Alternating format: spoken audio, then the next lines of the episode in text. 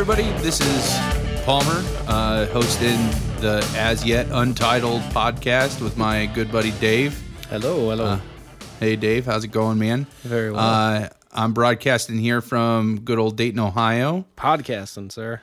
But yes. Oh, broadcast. what did I say? Broadcasting? Yeah. And- I and- got broads. I got Yeah, oh. broads on the mind. Broads on the mind. No. And uh, I'm- podcasting from Dayton, Ohio. Yeah. And I'm uh, doing so as well, um, simultaneously, but across uh, the country a little bit from Northfield, Minnesota. Northfield, Minnesota. Don't you know? Is that a don't you know state? I mean, pretty close. Yeah. Yeah. Yeah.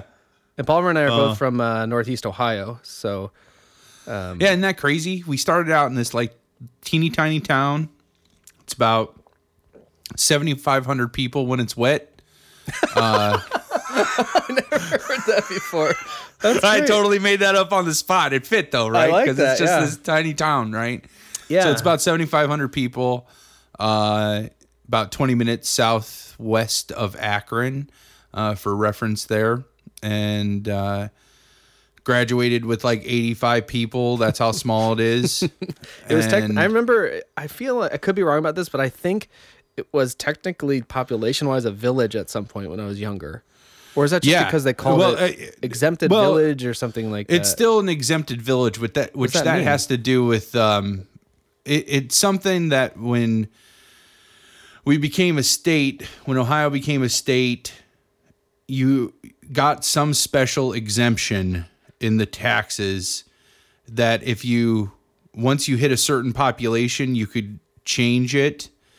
Uh, if I, I'm probably totally butchering this, but I we talked about it in my it. In my school finance class. But like the towns had a chance to like not switch over, and then they they would stay exempted. So that's where the exempted village comes from. But Hmm. I mean, we're definitely like tiny, like less than ten thousand people, tiny. Um, and we uh, we really didn't. You had already graduated high school because you graduated two years ahead of me. Oh, okay. So were we were we in high school at the same time ever? We would have been. Yeah, like when I was a freshman, you were a junior. Is that right? oh man. So you were, and that was a small school. So you would have been possibly like have seen posters for those movies I was making. and Oh stuff. yeah. No, I remember. Oh, I that's funny. remember I didn't realize uh, f- uh, my freshman year at the during the morning announcements because we had like the video morning announcements. You had the it was close to Halloween and you had the commercial that played on the morning announcements. Yeah. And we had to pre-order. So I remember pre-ordering. You pre-ordered that? oh, I pre-ordered. Oh, and then I, would've remember dropped it like off to your house. I mean, I was so scared of seeing like people. That was my thing. Is I dropped them off. I think on Halloween, but I just like a paper boy. but I didn't. No, I didn't no, because this is what you did. You like went. You had a bunch at the school, and we could pick them up. And I, Hmm. re- or maybe you took the pre-orders at the school. But I remember paying for it, and I was like, "I'm really excited for this." And you were like, "Oh yeah, I hope you like it."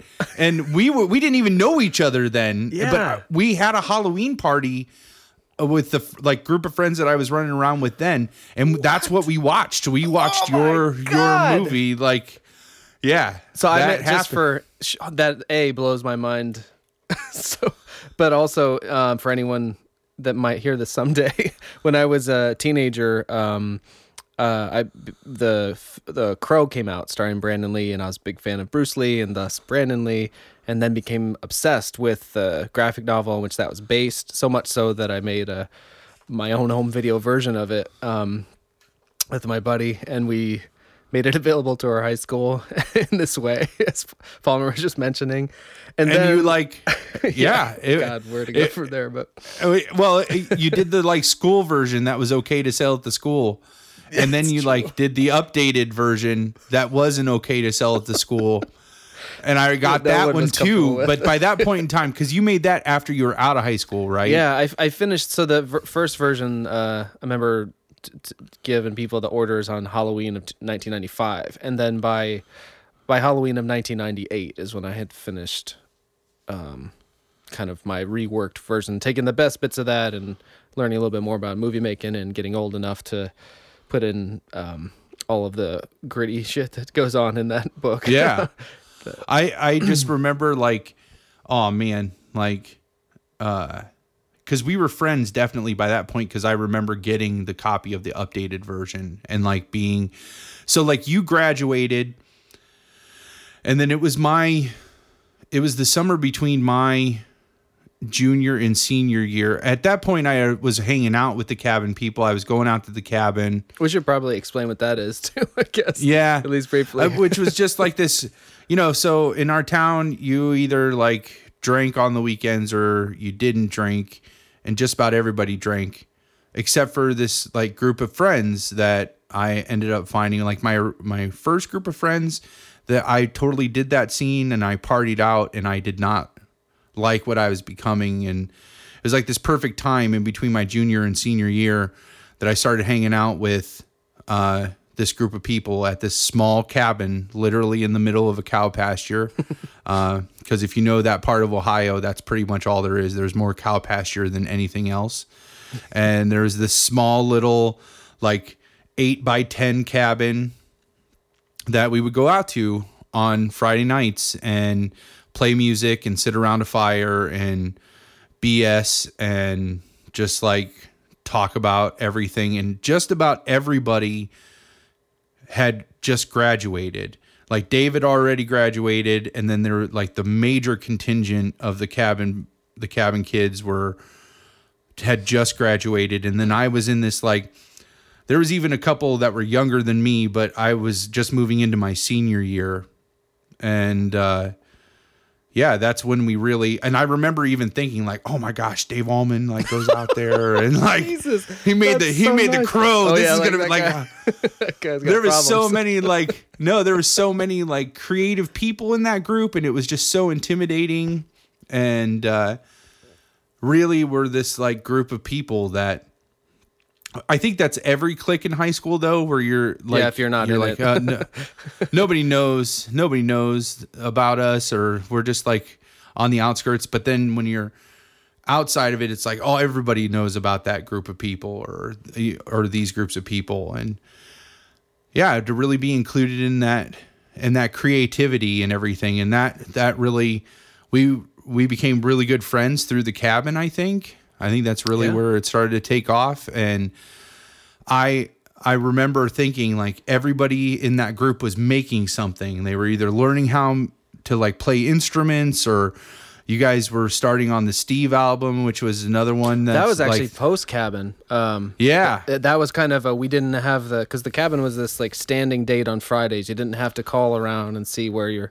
your buddies were going to be. You knew that everybody's going to eventually end up out there. So if you just went there, you'd see folks. But I think uh, after maybe like a year or two, I feel like maybe only one year. uh, It was in 1999 ish where the guy there were two guys that were one in particular was not a part of the not initially a part of the um, group of friends he- had kind of originated the thing he had built it and then uh, Yeah. there's a whole nother version of the story where it's like we all descended on his, this guy's like sol- you know Yeah, his, uh, that's really it? true. Like, where uh, what would you call that like a respite or something and we kind of came in and took it over and so at a I mean hopefully he didn't feel that way but at a certain point he's like i'm gonna stop coming out here and you guys should too and then we Yep. ever since then i think the the that group of people to some extent or another have tried to find ways of uh, keeping in touch and making at least particularly in my case making things uh, together and that's a big part of what we're doing right now i think too Yeah. No, absolutely. Well, and I mean, what's funny is, is you know, all of those, all those cabin kids, and we talked about this the last time we hung out a, a couple weeks ago, where it's like we can go two years and not really touch base and not really talk, like maybe random text messages or phone conversations every now and then, but then you get like face to face. And it's like none of that. I mean, they say that. That's like, a, I guess that's kind of a cliche. Like true friends, you know, is like it's you never you never feel the time apart when you're together.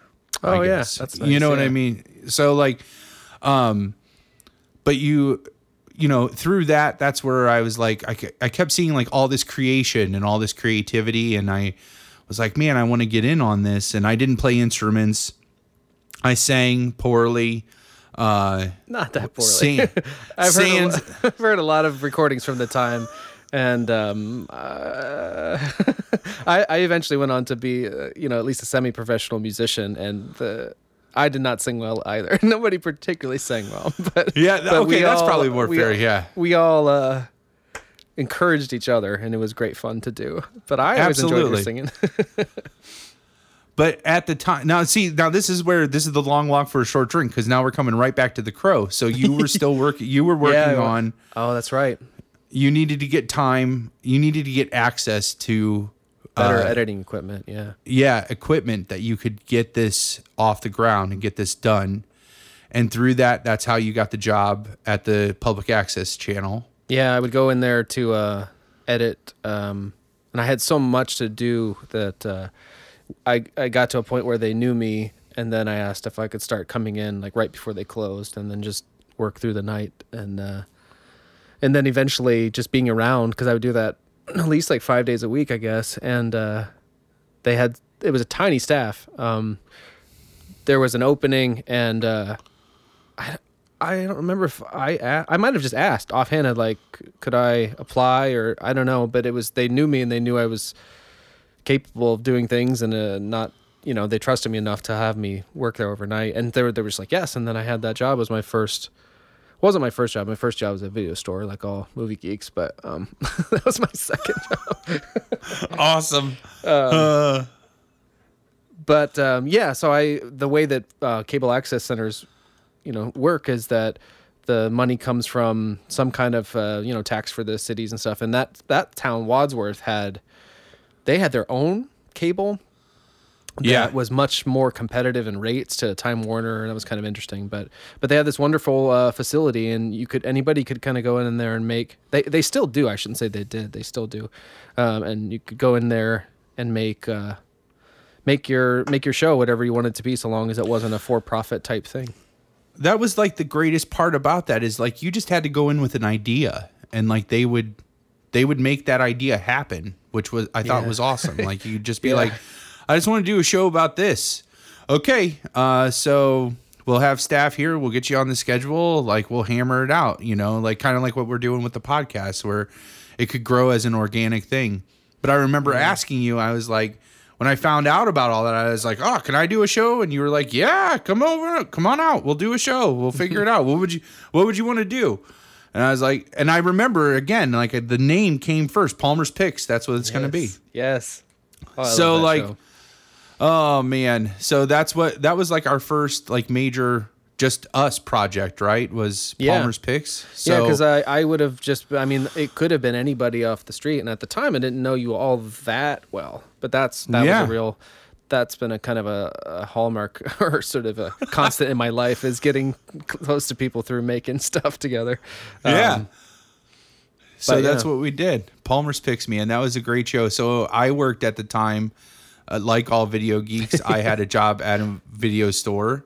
I worked for Hollywood Video. I was the youngest key holder in the company at the time. I was 17 years old. like nationwide or, or yeah, like like in my district manager, he like came to me and he when they gave me my keys, they were like, "You're the you're the youngest we've ever made a key holder, and right now you're the youngest key holder, like any kind of management in the company." Because I was only 17 years old, and I had just turned 17. So oh my god so but I had the this resource where I could rent as many old movies as I wanted to. So oh couldn't be new releases oh i forgot yeah. that yeah I had to ask permission That's for new releases. yeah. Like my my boss was pretty cool about like if I had to rent a new release, uh, my boss was pretty cool about letting me do that. Um, but I could get any of the catalog movies, as many, and I could rent stacks at a time if I wanted to. Oh, wow. And uh, that's that's kind of is what organically led to the idea of Palmer's Picks, where we weren't going to review new movies. We would bring on a guest. That was like the crucial part of Palmer's Picks. And the guest would pick three of their favorite movies, and then Yeah, the I would watch titles. those. yeah, like total total library titles. and yeah, Or free for And you. And then I would watch those, and then we would talk about them when they would come on. And if I liked them, I would deem them a Palmer's pick, and if not, they weren't a Palmer's pick. more more times than not they ended up being Palmer's picks. There was a few that did not, uh, but Some notable exceptions. yeah, yeah. Um, but man, that was a fun time, and I think that really solidified our friendship, like go, like through the creation of that that show. and I would come on every so often for what we termed like a special ed show, whether it was a themed show like we did uh, the Kevin Smith's Jersey trilogy, which all that Yep. existed at the time were the three of his first films. I remember we did three Mel Brooks movies. Oh, Mel Brooks. Um, Mel Brooks. I'm trying to remember. Oh, we did several because it was 1999 and Star Wars came out, so we did a kind of a pre and post uh, episode one kind of Yeah, ra- round table I type would. thing. I would be interested to go back and talk about episode one, or, or to watch that episode about episode one and see like what our feelings were about it. Now that, because I. I, I don't, I don't, I, I pretend like they don't exist. that It's uh, I've seen the I've seen the episodes, um, not the Star Wars episodes, but the Palmer's Picks episodes in the last year. I last summer around this time I was uh, digitizing them, and uh, so I watched the run, and um, yeah, there's I, I really enjoyed the whole whole thing honestly because it was also just a it was most all of our close friends were on as a guest at some point, and I think Yeah. there were um, at least like thirty shows or close to that.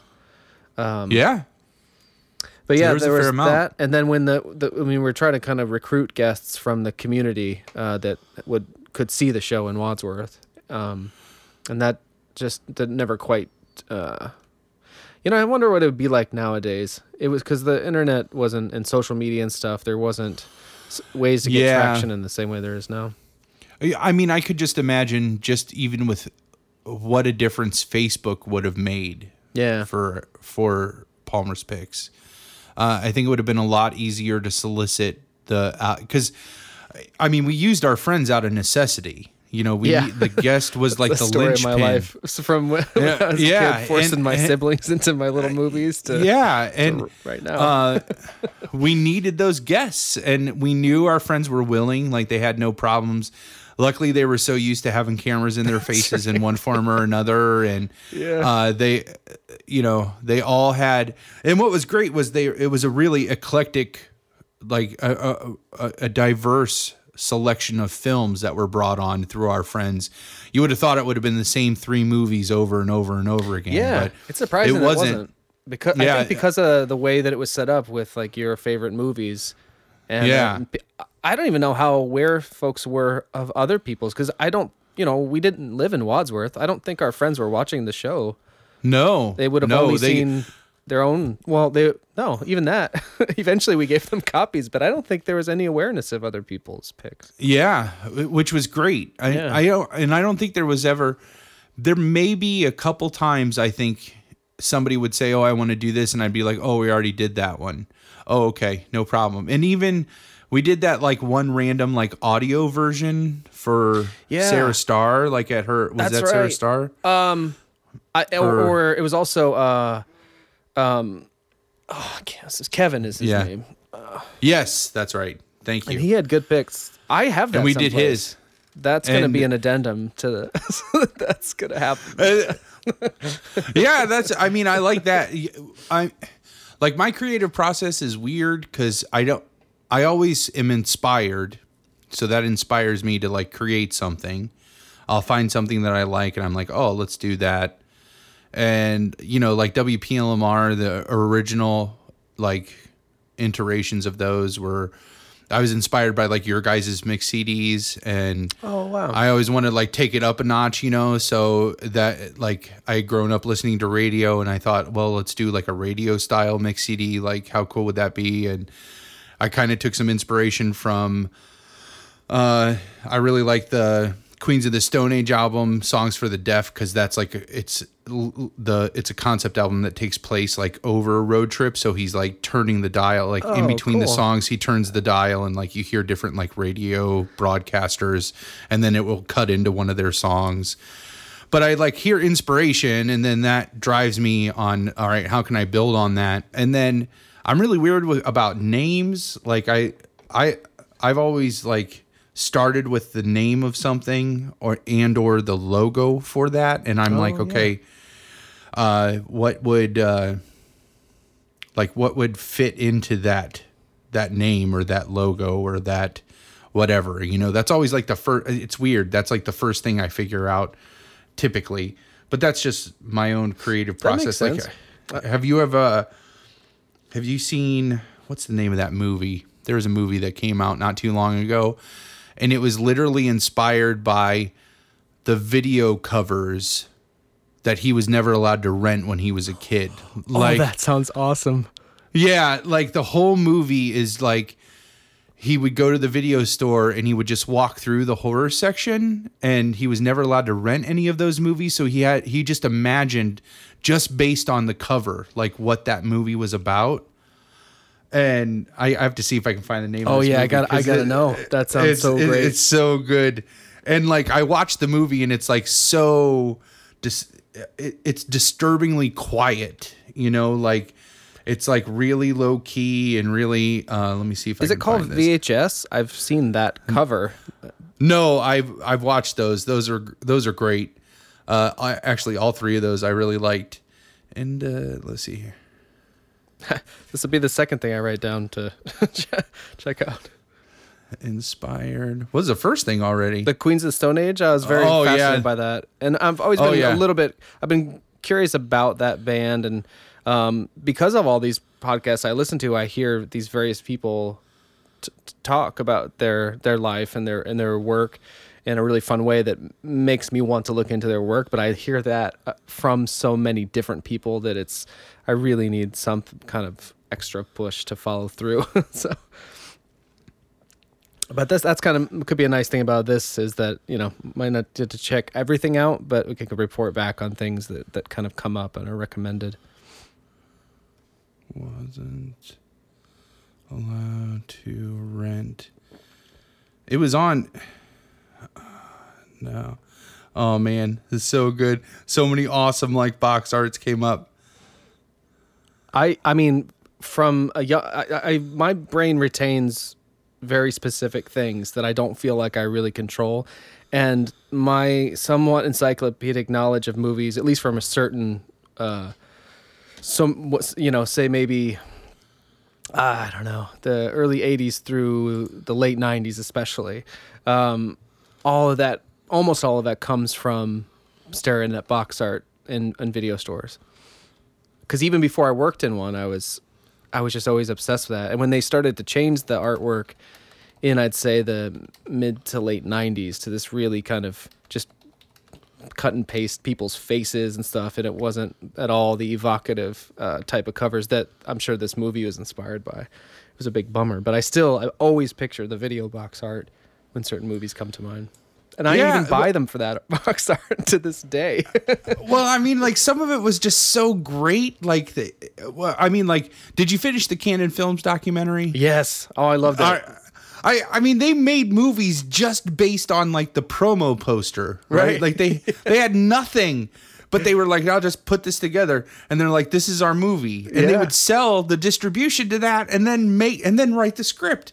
I mean, oh, that's so awesome. That was like to- Ed Wood. Um, there's a scene in Yeah. Ed Wood where the guy where he's going in there and he trying to get a job, and the guy's like, "Well, here I'll give you this," and he's like, "Is there a script?" He's like, "No, there's a poster." it's like for um, what it turned out to be Glen and Glenda, but I wrote down I just a who, what, when. Oh, what is it? It's Beyond the Black Rainbow. That's what it's called. Here, hang on. Let me uh, let me share Rainbow. Share screen. Can you see that? Oh yeah, I think so. Oh yeah, yeah. the IMDb page, IMDb page. So like that, look, like and look at the cover. Like, doesn't it look like an '80s horror movie cover? And just it does, like, yeah. that Um, reminds me for some reason of that movie Cube, which I've never seen, but oh about yeah, Cube's good. Cube, that's it. That's it. Uh, let me find the Wikipedia for this because he talks about how plot cast development as a child.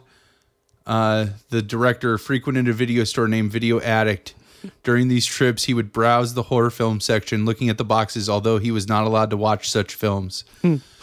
During such times, he would instead imagine what the film was. He would later reflect upon his experience when making Black Rainbow, where one of his goals was to create a film that is sort of an imagining of an old film that doesn't exist. So it's kind of like this throwback to what he imagined these movies that never that never existed. Like that's just crazy. Oh, I yeah. mean, That what a great, great. filmmaking process. Yeah, I wonder.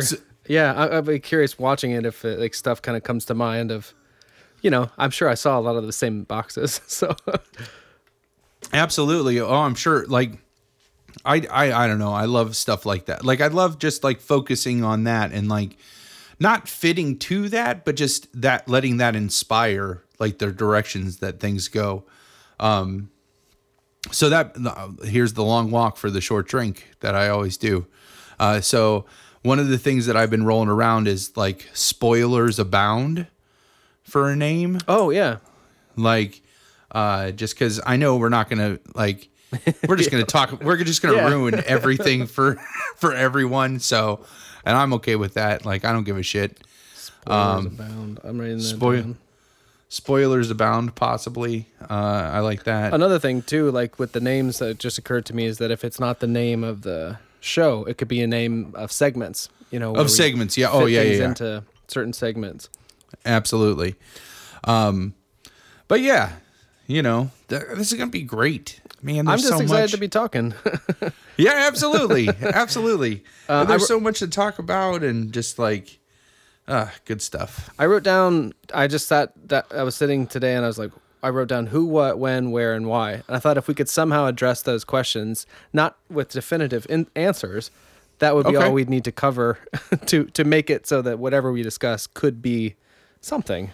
Yeah, You've seen. I don't know. You're. There are a lot, a lot of things I feel like you'll be able to ask me if I've seen and I won't, and I think that'll be fun and give me things I can go, you know, check out and then come back to you at. But I, I feel like we just we could get into really specific topics for shows, but I th- I think a lot of it too might be fun to some extent, or at least a portion of it to just be like, hey, what what'd you do last week, or you know, or, or not what you do, but like you know what um I don't know, kind of let things evolve naturally, with the Yeah. idea that you bring a couple things like oh I'm, you know want to talk about this because I'm listening to Salem's Lot or whatever, you know. Oh man, how's that going? By the way, Pretty good. Um, I mean, I've been, I enjoyed it. I, I, I- really like the guy reading it, but I don't know his name because what I do is I rip them to the iTunes so I can put them Yeah. on my phone. I get them from the library or something and do that. So I don't think I have the guy's name, but I like this performer a lot. And I what did when I did his Carrie, it was read by Sissy Spacek, so that was really fun.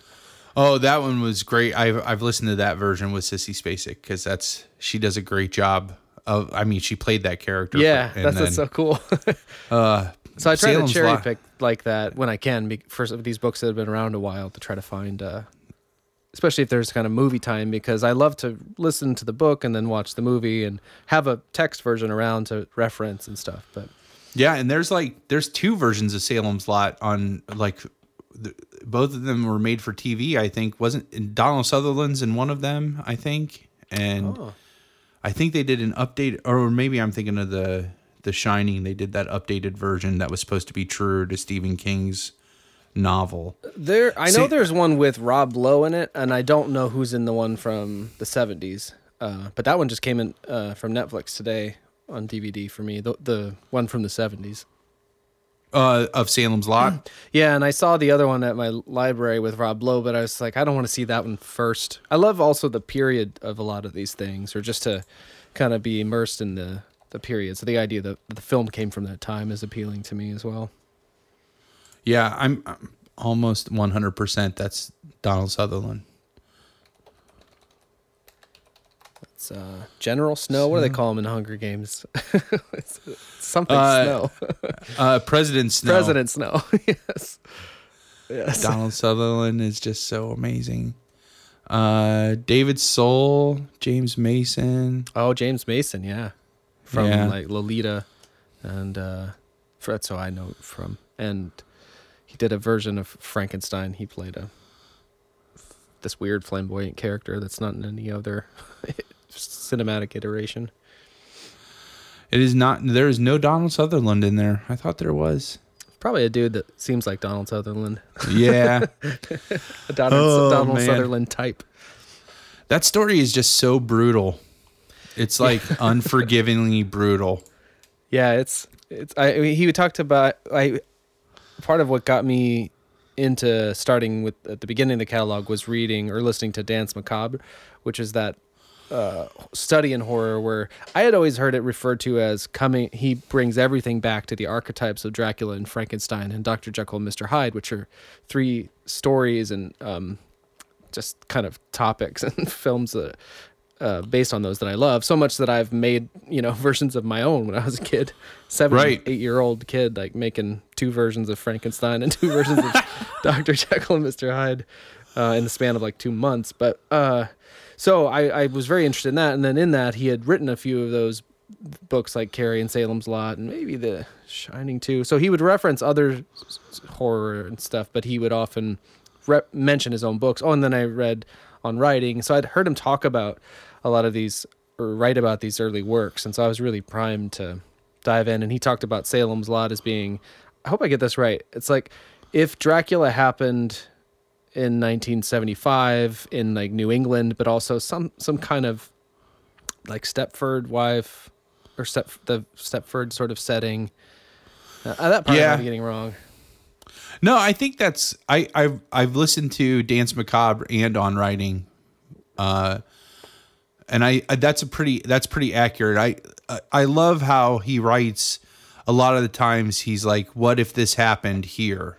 Or what if like you know like the stand he equates to being his like Lord of the Rings, where it's Oh, like yeah. the the this like or the Hobbit where it's this like cross country journey of this fellowship and what happens to them and um so I that comparison I think is is pretty ac- I think I re- even remember him making that comparison like what if Dracula happened now it I just remember I've I've tried to listen to that twice and I probably was not in the greatest state of mind either time uh probably an altered state of mind both times uh so I remember making it through, but nothing really stuck. Like I remember making it so far, and then I, I just remember it being so remorseless. Like it's just so creepy, and kids die. You know, Stephen King does it like has no problems breaking the like no no kids no old people rule. Right. Um,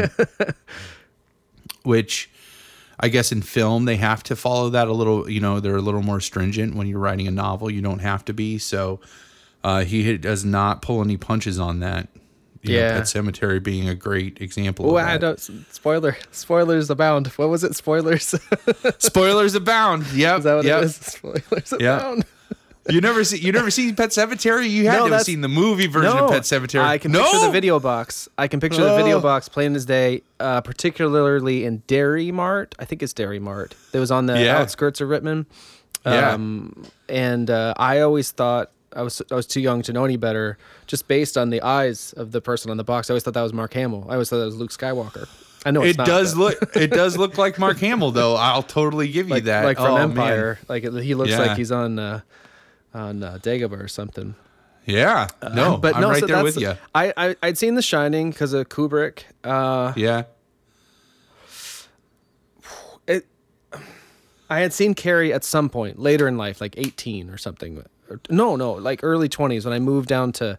I remember moving to North Carolina and like not having a job and stuff at first, and so renting certain movies. And I remember that's when I rented Carrie. That's when I rented Texas Ta Chainsaw Massacre. Oh. which yeah. and I had not seen them before, and I actually think about that one a lot, but I am a little like I'm still a little scared of it, so I, I haven't gone back to it. but I think about that one a lot, like oh, it's gonna happen. There's this amazing Jimmy Kimmel uh, segment where they were going down to South Carolina and they wanted to do an ad. Like they had a drawing for a local business where he would make the ad, the TV commercial for the local business. And this video store ended up winning. And he brought Matthew McConaughey with him to make the like make the commercial. They made like three commercials for this video store. And in one of the commercials, they bring up Texas Chainsaw Massacre 3, which has Matthew McConaughey. And Renee. Zellweger, And- right? And Renee Zellweger. He's like, if I wanted to get this on VHS, I could come right here to this video store. And Oh, it's that's amazing. It's so good. And he's like holding the box art and like, oh, it's so good. But uh Oh, Yeah. that's very cool. Yeah, so somehow I had not I had seen almost no I I just was not familiar personally with any of the movies or books and so I was like, "Oh, this is going to be great." and it has been so far. I'm pretty early in the That's process. awesome. Uh, that's so good. You have to when you start like doing the Stephen King movies. I'm gonna tell you, Maximum Overdrive is like this is gonna make Maximum Overdrive better. is like he made Maximum Overdrive. It's like the first one he directed that Stephen King Oh, himself I didn't directed he did that. and he was like in the height of his coke days when he directed it. Oh. and it makes the movie a mi- like I haven't even watched it in probably a decade, but just knowing that it made my memories of that movie better. And it was already like it was one of those ones where you know I saw that when I was a kid. And it kind of stuck with me a little bit because the it's so, like the imagery in that is so effective, but yeah, just learning that that was at the height of his coke days, I was just like, oh man, I gotta watch that movie Yeah. again because that's awesome. So I uh, I- I think part of what I was primed too is I uh I don't remember why I'm trying to remember why I did this and I can't quite remember but last year I did um I started at the beginning with John Carpenter and I I knew some of his movies but not not as many as you might think. yeah, And uh and I really enjoy I hated his first movie the Star or something. I don't remember what it was. It's it's hard to watch but but then like you get I think the assault at precinct 13 all the way through uh, they live. I just loved them all and uh, had never seen a lot of them like I'd never seen the thing yeah. I, I- just watched that the whole way through recently. that's tough for me some stuff some of the kinds of grossness in that movie are not for me but but it Yeah. was still it was really cool um I and I always had always been curious about I want to say it's Prince of Darkness he did it after Big Trouble in Little China but before they live it's like 1987 and I loved Big Trouble and I still love Big Trouble in Little China so much and uh a lot of the Asian actors from that movie are in Prince of Darkness. It's like Egg Okay. and Wang. I fucking loved Wang as a kid. Oh, sorry. I did. I did when I was a kid. I didn't. You know, I was a real like Luke Skywalker instead of Han kind of kid. I identified with one more than the other, and so I liked Wang, the character of Wang. I liked Wang. I liked the character Wang We know you liked Wang. instead because he was the martial arts guy or whatever. And now, yeah. now I feel you know I still like him. I feel differently. Anyway, so I saw Prince of Darkness and was not as uh, taken with it as some of the others, but it was just fun to watch the progression of uh, that guy's career and fun to see that era in films from you know the early '80s. I guess it's really the '80s, the ones I was watching. But anyway, so I'm kind of in that mode still now, kind of in the mid '70s with Stephen King, uh, and yeah, I've been enjoying it. I uh it, that's so funny because I They Live is probably my favorite John Carpenter. I love everything about that. I love the subvers like the hidden agenda that's in that and all that stuff is good. That's that kind of story is like right up my alley. And I have tried multiple times as an adult. I remember watching Big Trouble in Little China when I was a kid, and I know that was like a big movie for you. And there was a couple other cabin kids that really liked that a lot. And uh I tried it as an adult a couple times to like sit down and watch it, and it's still good and it's hilarious. And I mean, Kurt Russell is just absolutely fantastic in that. But I just recently saw this Reddit debate that really made me pinpoint why I was having so much trouble because, like, he's not the hero. Like Kurt Russell's not the hero in the movie at all. Like, Yeah, he's idiot. even though, it, yeah, he's he's just a big idiot who just screws everything up, and he thinks he's the hero, and like, and he's not at all the hero. And I'm like, what? I I just could not wrap my head around that kind of storytelling where I was like, no, that's because at the beginning, even who's the like the old Asian guy that's at the beginning where he's like, "You don't speak ill of Jack Burton. That man is a hero," You and like, leave him alone. Yeah, it's Egg Shen. Yeah. I don't know the actor's name, but and he does that magic with between his hands. yeah. and I'm like, why would if if the whole movie everybody knows that Jack Burton's not the hero? Why would it start out with him saying like, "You leave him alone," and you li- like, oh, you know what's funny? Uh, uh, uh, don't let me derail you too much from the Reddit. Maybe this was in the Reddit, but um, when I was listening to the commentaries and stuff for it recently, that scene at the beginning was added uh, because Oh. like after the fact. But they they I think the studio had the same problem that they didn't they ex- exactly the same problem as yours. So they felt like well we need to build this guy up as the hero and not try to and and because of that, yeah, it, it might not connect for It did, and that's literally what ruins the movie. For it was ruining the movie. Now I need to just skip that scene and just go right into where he's like, because like right after that it cuts to like him on the CB. He's like, "Ah, Jack Burton. I'll tell you what Jack Burton would do."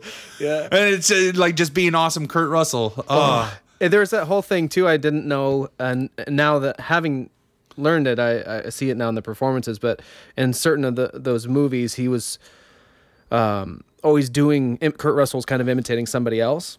right, right. So I think the first movie they did together was Elvis, which I'd also never seen, which was pretty cool. And then, uh, and then after that, Escape from New York, which they wanted uh, their studio, whomever wanted um, Clint Eastwood and Lee Van Cleef to be in it. So Lee Van Cleef is in it.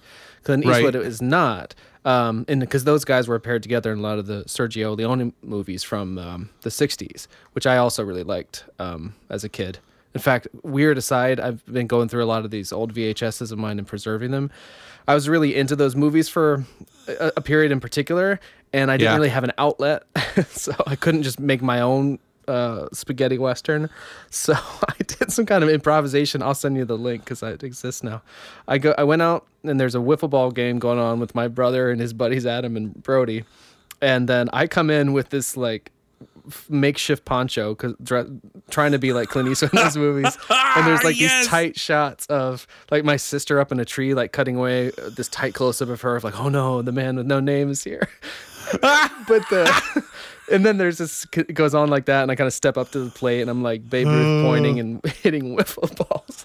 And, uh, oh, then that's it's- so awesome. But at some point, like I just do that a little bit, and there's close-ups, and then I just go and shoot everybody with this rifle. it's the most disturbing thing to see as an adult. That's I mean, spectacular. Are you kidding me? That's so awesome. it was really disturbing. Like, uh, not, I mean, it's funny, but disturbing. Oh, that's great. Oh, and then No, I man, made that's uh, great. I made an. Uh, I was also so into those movies that uh, w- Jackson and I did one called uh, Dying Breed, which stole the the first opening screen um, from a, for a few dollars more, which is the first one they were in together, Clint Eastwood and Lee Van Cleef. Sorry, this is. I also really specialize in the long walk for a short drink. I Oh, yeah, use- no. I tried to use that phrase because you t- had used it when I saw you recently, and I kept screwing it up. So I'm glad to, you remind me. But Yeah. so yeah, Jackson and I did a version of like that that story of that western kind of married with cer- certain like Van Damme type elements, and I but I used that opening screen where it's like where life had no value, something. This is where the bounty killers came about, and we stole some kind of blocking from some of those scenes. But anyway, so John Carpenter was put onto this movie where they wanted Clint Eastwood and Lee Van Cleef, only got Lee Van Cleef. So when Kurt Russell stepped in. I don't know whose idea it was, but essentially he does a Clint Eastwood accent as Snake Plissken. Uh, that makes so much sense, though. Yeah, if you see, um, like I w- once I learned that and I saw it again, I was like, oh yeah. He's like, call me Snake and everything. Oh, that I like. I like Escape from New York a lot, and actually, for all its kitschiness, Escape from L.A. is pretty good too. oh yeah, I, I didn't quite get that far in the chronology, but I remember when that came out. Uh, Yeah, I should try that one. I'm up to It- uh, something about Memoirs of an Invisible Man for John Carpenter, and that's where I was like, ah shit, I just couldn't quite bring myself to John watch that one. John Carpenter directed that Memoirs of an Invisible Yeah. Man with Chevy Chase. Yeah, should, is that any good? Should I watch that? Yeah, you should watch that. That's spectacular. oh, good, good. Oh man, that's like, man, yeah, this is like the movie track for our childhood. That's what this is going to end up being. I can feel it. Like Oh, I, I like gonna- it though.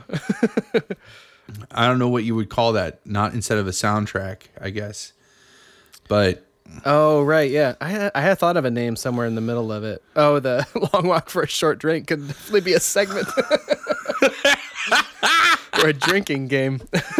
or a drinking game. Yeah, we could totally do that. Um, uh, you're not allowed to drink. You- You have to finish a beer Until once we finish the story. Right, by the time I get back around. Um, so to try to bring it full circle, then the next one, the next movie they did together, I think was Big Trouble in Little China, and he he's doing John Wayne in that movie. Uh, Okay. Which once you know that, you can kind of see it. Absolutely. And the It- thing I the thing is Yeah. somebody too, but I don't remember who. That was the last one I think with that, and actually might have been the last time they worked together, possibly. But So, what's your take on the end of the thing? Is he infected Oh. or not infected? God, I just saw it once, and I'm trying to. You know, I, I, I'm a. I guess I'm embarrassed to admit this, but uh, things like that don't really occur to me. I never try to. They figure don't occur to me either. That's that's what's going to be awesome about this. This is going to be spectacular. This is why I will need guests. I think, Yeah. or or things to refer to, or quote. Uh, yeah, I, I I never. I don't know. re- things just washed over me, and I was like, well, I enjoyed that. and it's over. There's the credits. There's and I'm done with this now. No, like I run across I so many times I will run across a debate online, like something happening online or uh, I read a lot of cracked articles on cracked.com and they'll talk about stuff and like the ending to the thing you would be amazed how many times that comes up like that's like that's a that's a big debate and yeah, uh, I've heard it a lot. I don't know I Do you I have don't know. I think opinion? I think everybody was effed at the end of that. Like I think it was. It, everybody had it. Everybody had it. It was all. It got passed around. Everybody had it, and they were going. I mean, I'm sure there's people if this makes it onto an episode like that will want to debate that. But I'd have to watch it again. Like you, I've only seen it like really seen it in my adult brain once. So it would be that would be a good one. Maybe we could like one segment could be like assignments. Like okay, we need to watch at some point. We need to watch this and come back to this. yeah, yeah. You know, and I like that too from like things that you mention, or, or um, yeah, there's those kinds of things we could revisit. Whether that's a an old Palmer's picks thing, I, I'd love to find a way to integrate that now and again. Um, even Oh, if it's absolutely. like only every so many episodes or something. But uh, right? So let's um let's keep with the the chronology. I think that might be you know in terms of like a comic book. You know, it's every comic book somebody's first comic book, as they say. But uh, yeah, you no. know, there's always the first episode that is the uh, origin story, as it were. um, so I think maybe we'll get out of the before we got too many names and forgot too many people. um, Yeah. transition maybe to uh, the next thing, which would have been Mind of Philip. So Mine and Philip, yeah. So after after Palmer's picks like fell apart because we could not we ran out of friends, which I mean had a good respectively though, like we had a great run, like 30 episodes, 30-ish episodes. That's pretty good considering the bulk of the people we brought on were our friends. And so we got our 30 episodes and we just could not solicit outside people which was frustrating like I, I mean you're an independent artist so i'm sure you run into this too i mean hindsight like after the fact after you know palmer's picks was dead i worked for another video store and like two or three people while i was working there and that one happened to be in wadsworth Oh yeah, yeah. Would the other one in was in be- Wooster, right? yeah. Yeah. And uh, you know, they would come into the Wadsworth store and they would be like, "Oh, you're the guy that used to do the show on WCTV." Oh, Ah, yeah, I love that show. How come you know? And like my response was always like bitter and angry. Like, how come you never emailed me? You could have come on and had your own episode. It wasn't like thank you. It wasn't like oh I'm glad you liked it. I never said those things. It was always like you should have cut. You should have emailed me. Just like I totally understand that response, but I, like bitter and angry. like I really like that show too. You know why it died? Because you never emailed me. Oh man. Uh, I was just thinking too. I mean, we were uh we would have been oh, uh, I would have been 20. So how old you would have been uh 18? that Yeah, right? yeah, yeah. That sounds right. Wow, because just um, because now um, you know a lot of those, even though I don't see those people uh, from that time, it's very rare. But Yeah. um, I still think of them as fondly and as as my friends, and I don't have that many. If we were to do this that show now, I would have a tough time bringing on too many different people, but there'd be enough, you know. And then now, you know, my younger brother eventually like you know he would come on now and his buddies and all that stuff I, we could Oh yeah, start it up again I'm sure we could. I'm sure we could like do a like a, a Palmer's Picks revival. Maybe that'll let's see. Let's get the podcast off the ground and maybe we'll talk about like doing a, a Palmer's Picks revival. i just want to go back to 99 I know. Listen, '99 was like a great year for film. Oh, that's and right. Not not just. Well, I mean, in part because of Palmer's Picks, but i remember you've long i remember you saying that i remember you saying that for a long time.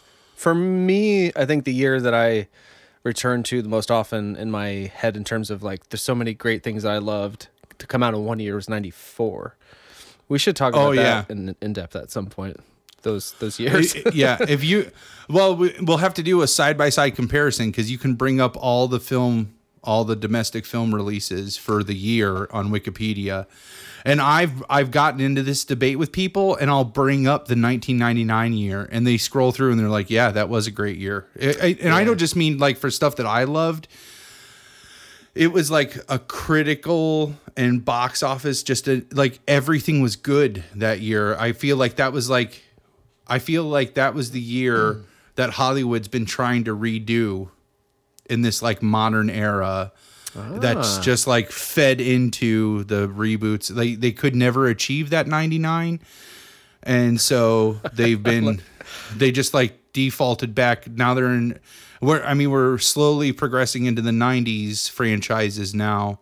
and uh you know by 2020 we'll start reviving the 2000 franchises which that those are just the 80s franchises so it, like we need to get out of like hollywood needs to get out of that shit It's But- funny they. I mean, the, if you think about it, or I, I, the the rebooting or remaking is not. It's not that new a thing. It's just that now everything is so like available, and you know, it used to be. Yeah. I mean, like I think Hitchcock remade his own movies to some extent. Um, Oh, but, that's like, fair, They'd yeah. wait a few years and, and and make them, but at that time there was no secondary market, so it was all theatrical stuff. But um, but yeah, you know, it's in the, I heard this thing about uh twenty the twenty I think it's twenty years. Twenty years is the is the sort of tipping point for nostalgia, and it really hit me in terms of my own age when um somebody pointed out uh that the show The Wonder Years. Do you remember that show? Did you? watch oh that? yeah yeah So they said when I heard this too, because now it's been a a little while even since then. They said basically, if you were to make the Wonder Years now, in terms of to to have the same distance and time back in time for the perspective, you would have to make it about the '90s. And I was just like, whoa, oh um, that's because so true yeah. So and it's so because yeah, that all was. That was even even like late ni- 80s right like wasn't that like uh, the mid to late I th- 80s I think that was it was. on Oh, when it when that show was out, yeah, I think that Yeah. was the late '80s, and I think it was about the was it the mid '60s, maybe starting. It must yeah have been in that to be early se- in early 70s yeah, but that yeah, so that whole thing about the nostalgia in the 20 years. Now I'm a I'm a profoundly nostalgic person, anyways. So I mean, I'm nostalgic Sure. for the when we first started talking. So, but the that idea of uh, that like honest to goodness where it like kicks in for everyone else that 20 year thing i was like oh that makes sense from certain things that we're seeing and but uh anyway uh, speaking of nostalgia let's let's keep on trucking through our Yes. own um personal We keep uh, getting on sidebars. history i think that will be the uh the uh, the main reoccurring theme any of the show yeah, sidebar just call it sidebar i'm writing that Uh, that's- there, there's a good name sidebar sidebar um i don't know i like long walk for a short drink oh yeah as a yeah. name. Like that's pretty good. Um, all right. So WP or WP Omar. So Palmer's picks like fell apart, right? it's so we- sad when you put it that way. Maybe No. just uh, uh, I don't know how else to say it. I guess, but I never think of it like that. I always forget the bitter part. It of just like it ran its course. I, I guess that's a more like that's probably a nicer way of saying it. So WPLMR ran, or ah, I keep doing that. Palmer's Picks ran its course. We're not there yet in the timeline. in the timeline. Stay tuned, Um, folks.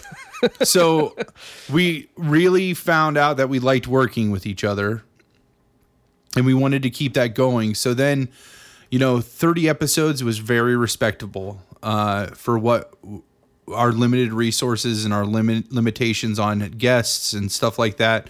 We still were able to crank out 30 episodes. And you were through your work on with the crow and all that stuff you were in a couple like you were in like the cleveland filmmakers Yeah. and uh, organization and stuff like that and that's what led you to uh, american movie and mark borchardt oh yeah, yeah. Oh, Uh, did that happen so- before the the idea for the show?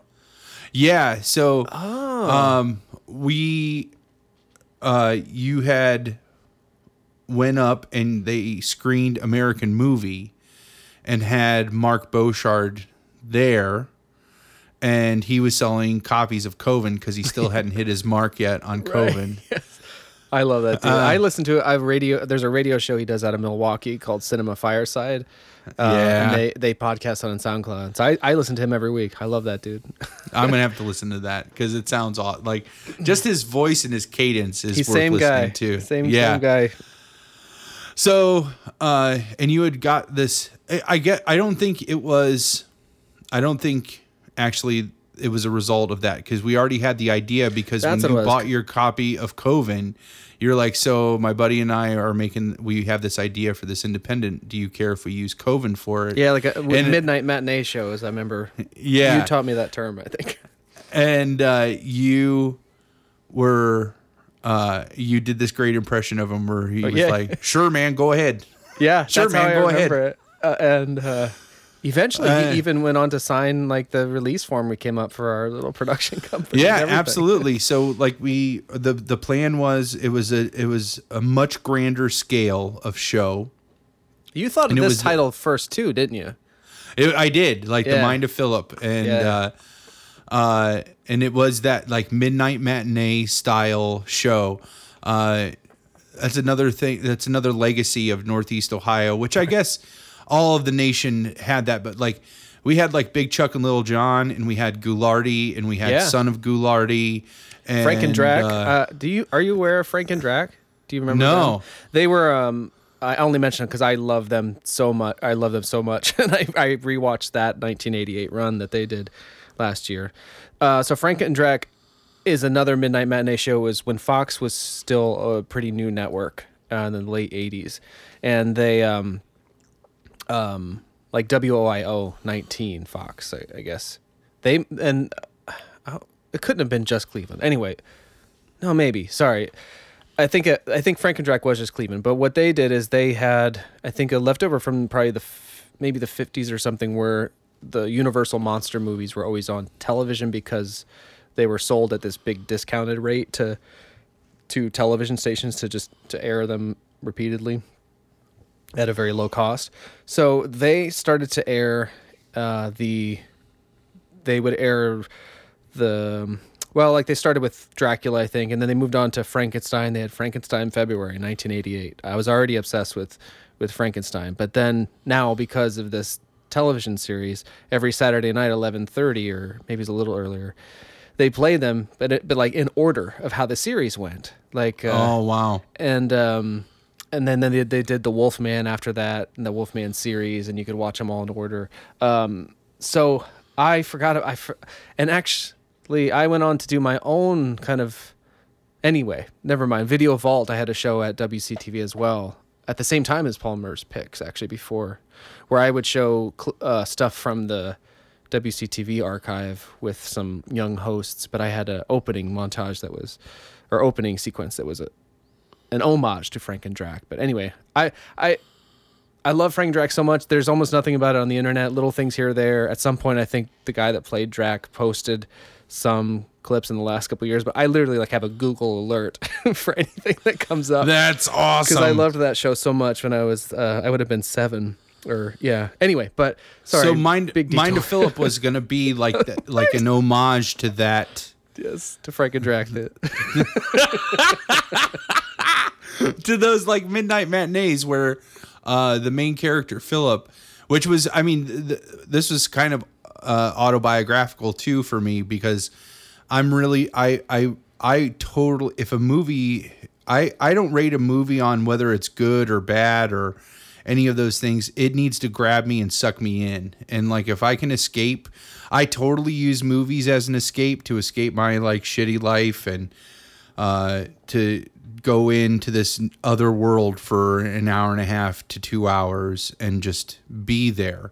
So if a movie can do that, it's good in my opinion. And so Philip, the main character, had like this exaggerated sh- like shittier life than mine like it was essentially my life but it was like exaggeratingly shittier so like Oh, and you weren't because in Mind of Philip, you worked at a factory. So did you work yeah at the like factory i worked at an iron store? factory uh when what what time i think i was out of the video store by this point yeah because it was in between I, I worked at the factory during the summer in between my like freshman year of college and my sophomore year of college Okay. uh so i was working at the factory at the time that's when we started mind to Philip. because that was like the opening uh, sequence had you we shot some because we shot it on 16 millimeter film the opening and i was not very experienced and didn't have any lights so the one scene we shot of you coming out of the factory on 16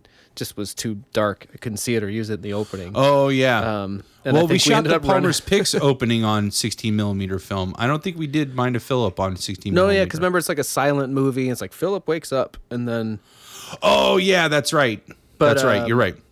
But and then eventually we did reshoot something on video where we we showed you coming out of there. But I'm just realizing now that the so our final episode for Palmer's Picks I think was in in November of 1999, and Yeah. it was by is it pos- I feel like it was January that we were shooting and uh and releasing uh, Mind of Philip number one. So Yeah, but, but so, so- you would have then ended your time. Did you ever do the factory while you were making Palmer's picks, or did those two things kind of No. transition at the same time? So um, I was still my freshman year of college. I was still living at home in Rittman, and that's what made it okay. Like it made it conducive to still doing Palmer's Picks because I was home. I would just commute up to Akron. Oh, okay. And then uh, the summer, I think we did shoot maybe over spring break or something because uh, Jackson was home from uh, the art institute yeah, and it got much more sporadic. everybody was I remember. Yeah, everybody was kind of home. I it would have been one of those holidays in the spring. We were probably getting started in January, but I think we didn't shoot the first episode and because we had everybody in that first episode of the Mind of Philip. Um, Yeah, yeah, and a big. uh Well, yeah, we should, we get to the conceit of the show, I guess. Would Yeah, so- how we ended up uh, doing that. so um, so we Uh, you got to tell people real quick uh, about the iron. Uh, or you got to tell the little bit more about that factory because it was. I've worked in some factory situations, but this was serious, like business. Oh as yeah, I recall. I got I got like I got paid to get dirty and work out. That was the that was how I was okay with it. Uh, it was a old old old iron factory. Like the um, you know the furnaces were on one half, and I worked in the finishing room. Uh, which if anybody ever hears this and they work uh, in a metal shop or a metal factory, the finishing room is like the worst room because everything would come out and they used sand form uh, pours so they would have the sand forms and then they would pour the molten iron into those and then they would go into big giant like rock tumblers basically that instead of like sand being in there was like steel shot. Like if you were to open a buckshot or like a, a shell up for a shotgun that would that's what was inside these things. And it would like fire that around and clean all the sand off the parts.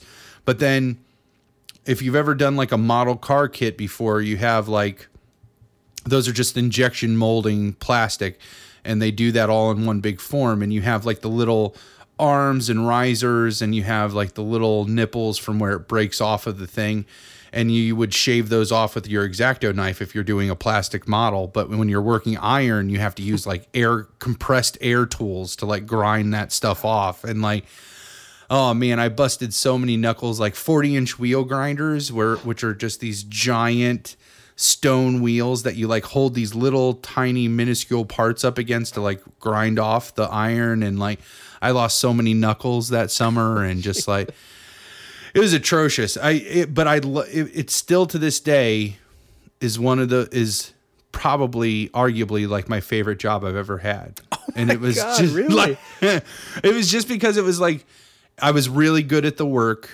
Like I was really good at it, but I never had to take it home. Like as, as soon as I would like punch the clock, I was done until my next shift. You know, mm-hmm. like I never had to worry about it. I never had to be like, oh my gosh, I got to get these pieces out. And I would, you know, I wouldn't lose any sleep over that or anything. And then when I got in there, I would literally, I was getting paid to work out and get dirty because like everything was heavy because it's iron and like the dirt was like, it was just like so much dirt and gross and just like I ruined so many clothes and like it would the rust was so or the iron was so raw it would rust when it like so like the flakes of iron would come off that you're grinding and you'd be sweating because it's 110 degrees in there and oh when that iron would like hit your skin it would instantly rust because it's just raw iron and so I just remember like being orange. That was like my color that summer was orange because everything was rusted from all the iron like debris and everything. I'm probably still hacking up like rusty iron out of my lungs, but it, it's still to this day. I would like if I could if I could it paid shit. That was the thing that sucked. So like but like if I could find that job now making the money I make now, like Right. I would much rather do that job like than any of the jobs that I've had since then just because it was so the people were so genuine and honest and like everybody was making crap money so there was no like quote unquote office politics of people trying to stra- stab each other in the back to like try to get this promotion or that promotion or get the grace of like the supervisor or anything like that. Like everybody was kind of making the same crap money. So you didn't have any of that office politicky crap. You never took any of that work home. Like again i never worried about anything once i was done there until my next shift and yeah i just like i remember i was in the best shape of my life during that summer because i was just like lifting these big giant like 50 pound y you know y bodies and all this stuff and to grind them out oh man that was a great job It's so funny So- I, I would say the same about uh, WCTV for me. Not not about the dirty part or the hard. but just Yeah. in terms of uh, the job, I probably enjoyed most. There was sort of because I just got so I it was I would be there and the whole mandate of that place there was no money. It couldn't you couldn't be asking for money for things. The, neither the people on camera or the people Right. at the studio.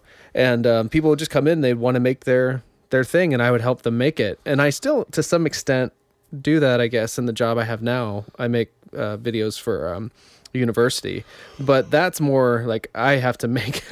I I'm never uh, wanting for anything to do in that job. Whereas with the, and it can be very stressful, but um, I'm still kind of helping people make their thing, partnering with them and stuff. But at the WCTV cable access job, if nobody scheduled time, I could just work on my own project. So I had both the joy of like helping people make their thing, um, using these you know sort of skills that I had that could actually help people, and uh, or I could just work on my own thing. Whereas now there's really no work on your own thing if there's nothing going on because there's always something going on. But I guess Right. that 19, 1999, man, goes back goes was back a golden year for us. so At least in certain respects. so mind of philip was just this like Oh, did you come up with that while you, did you daydream that while you were working or were, did, I have that no job have idea anything where that it? name originated from. Like what? Because I wanted to. Pl- I knew I wanted to play a character. Because we were like Palmer's Picks died, and so You were studying we were- acting in college at first, weren't you? Was that at the same time? Um, no. I switched to that, that? after that. Yeah, after Okay. Mind of Philip. Like when I had gotten the taste for this stuff, I was like, well, maybe this is the route that I was supposed to go, which it wasn't, and I'm glad that I stuck with what with education. Uh, but You're a good actor though. I remember that, and I've seen some of that work recently. yeah, I still love. I'd love to be. I'd love to get back into that headspace. You know what I mean? Like to be back. I'd love to get back to having that level of confidence where I could just like step out of myself long enough and be somebody else. Like that would be awesome. Uh, but I knew I wanted to play a character. We we realized that we want we worked really well together on on uh, Palmer's picks, and we both. I feel like we both like yeah we can go up a notch. Like we can take this up a notch, you know, and see what we can come up with. And so, the idea was if we used non-commercial films, if we could find independent filmmakers that wanted to showcase their film in their in its entirety, and we could kind of borrow from this midnight matinee legacy of like old school television, like when there was local networks that needed to fill airtime in the middle of the night, and that's where that that midnight matinee idea came from. Uh, it would allow me to play a character and it just kind of grew into that like this idea of mind of philip and i was uh, i remember like making the website for it and like had business cards and stickers and we had put together a, a little release for people to like for our artists to release like yes you can use our image did we have all Yeah. our friends sign a release to be actors like to, to play characters I think can't what we did at the time actually was just a release for the the movie. We weren't doing Yeah. talent releases. Um, but yeah, so we um, we uh, the, I think it, we should probably mention too the idea that so the the title "Mind of Philip" then became that thing where you we use the idea of how you would immerse yourself in the movies to like we would then create um, wraparound stuff like at the beginning and end, and then at least once in the middle, because these movies Yeah. didn't have commercial breaks necessarily, and they were being shown on non-commercial television. But we'd break Right. into the movie and kind of have something that it's as as though Philip kind of became the lines between his real life and the movies were blurred in these in these Right. uh, themed sketches, which is how So, yeah, the the planned gag was like, and the two. I guess we should probably get to that point too. Is we only ever made two episodes of the Mind of Philip. yeah, because it was, it Uh, was hard. It was kind of hard to do. To It was it was really people. hard to do. It was like really in depth, and then on top of that, it was like to try to find independent filmmakers that had movies that we could also incorporate Philip around those independent films. You know. Um, so Coven was the first one, and then uh, we did another one, uh, an, an independent zombie movie. But the the gist was like you'd start out seeing Philip in some shitty circumstance, and whatever it was he was trying to escape, and then then it would break into the movie, and halfway through you would see that like crossing over where Philip is now in the he's immersed in the movie. And then the gag at the end when you would come back would be he would realize, "Oh, I'm just in the movie." But then was he really in the movie? Like something would like take it just a little, you know, and that was the gag. And uh That Man, first, that was- that first one with uh, with Coven because we knew that was we knew that we had that movie and the idea, and so our, our buddy Larry wrote a script, I believe, that took that idea and made it into a scenario. And it, the first one we s- helped kind of solidify the idea of the show by making the f- that first thing be. So Coven is about a guy that uh, gets wrapped up in a self help group that turns out to be more like a cult, and so Philip's in a self help group for people like Movie Holics Anonymous or something. People with the same Yeah, not yeah. the same problem as him, but like uh, I can't remember. Like one of the Katie played a girl that was in love with Michael J. Fox, obsessed with Michael J. Fox, and, yeah. and Log- Logan couldn't only speak in quotes from Jerry Maguire. Stuff like that. oh, so good. We had a bunch of people though, and uh, we crowded Yeah. them in the WCTV studio and dressed it up, kind of like um, like um, yeah, like a kind of a space for a meeting, a self help group of that type.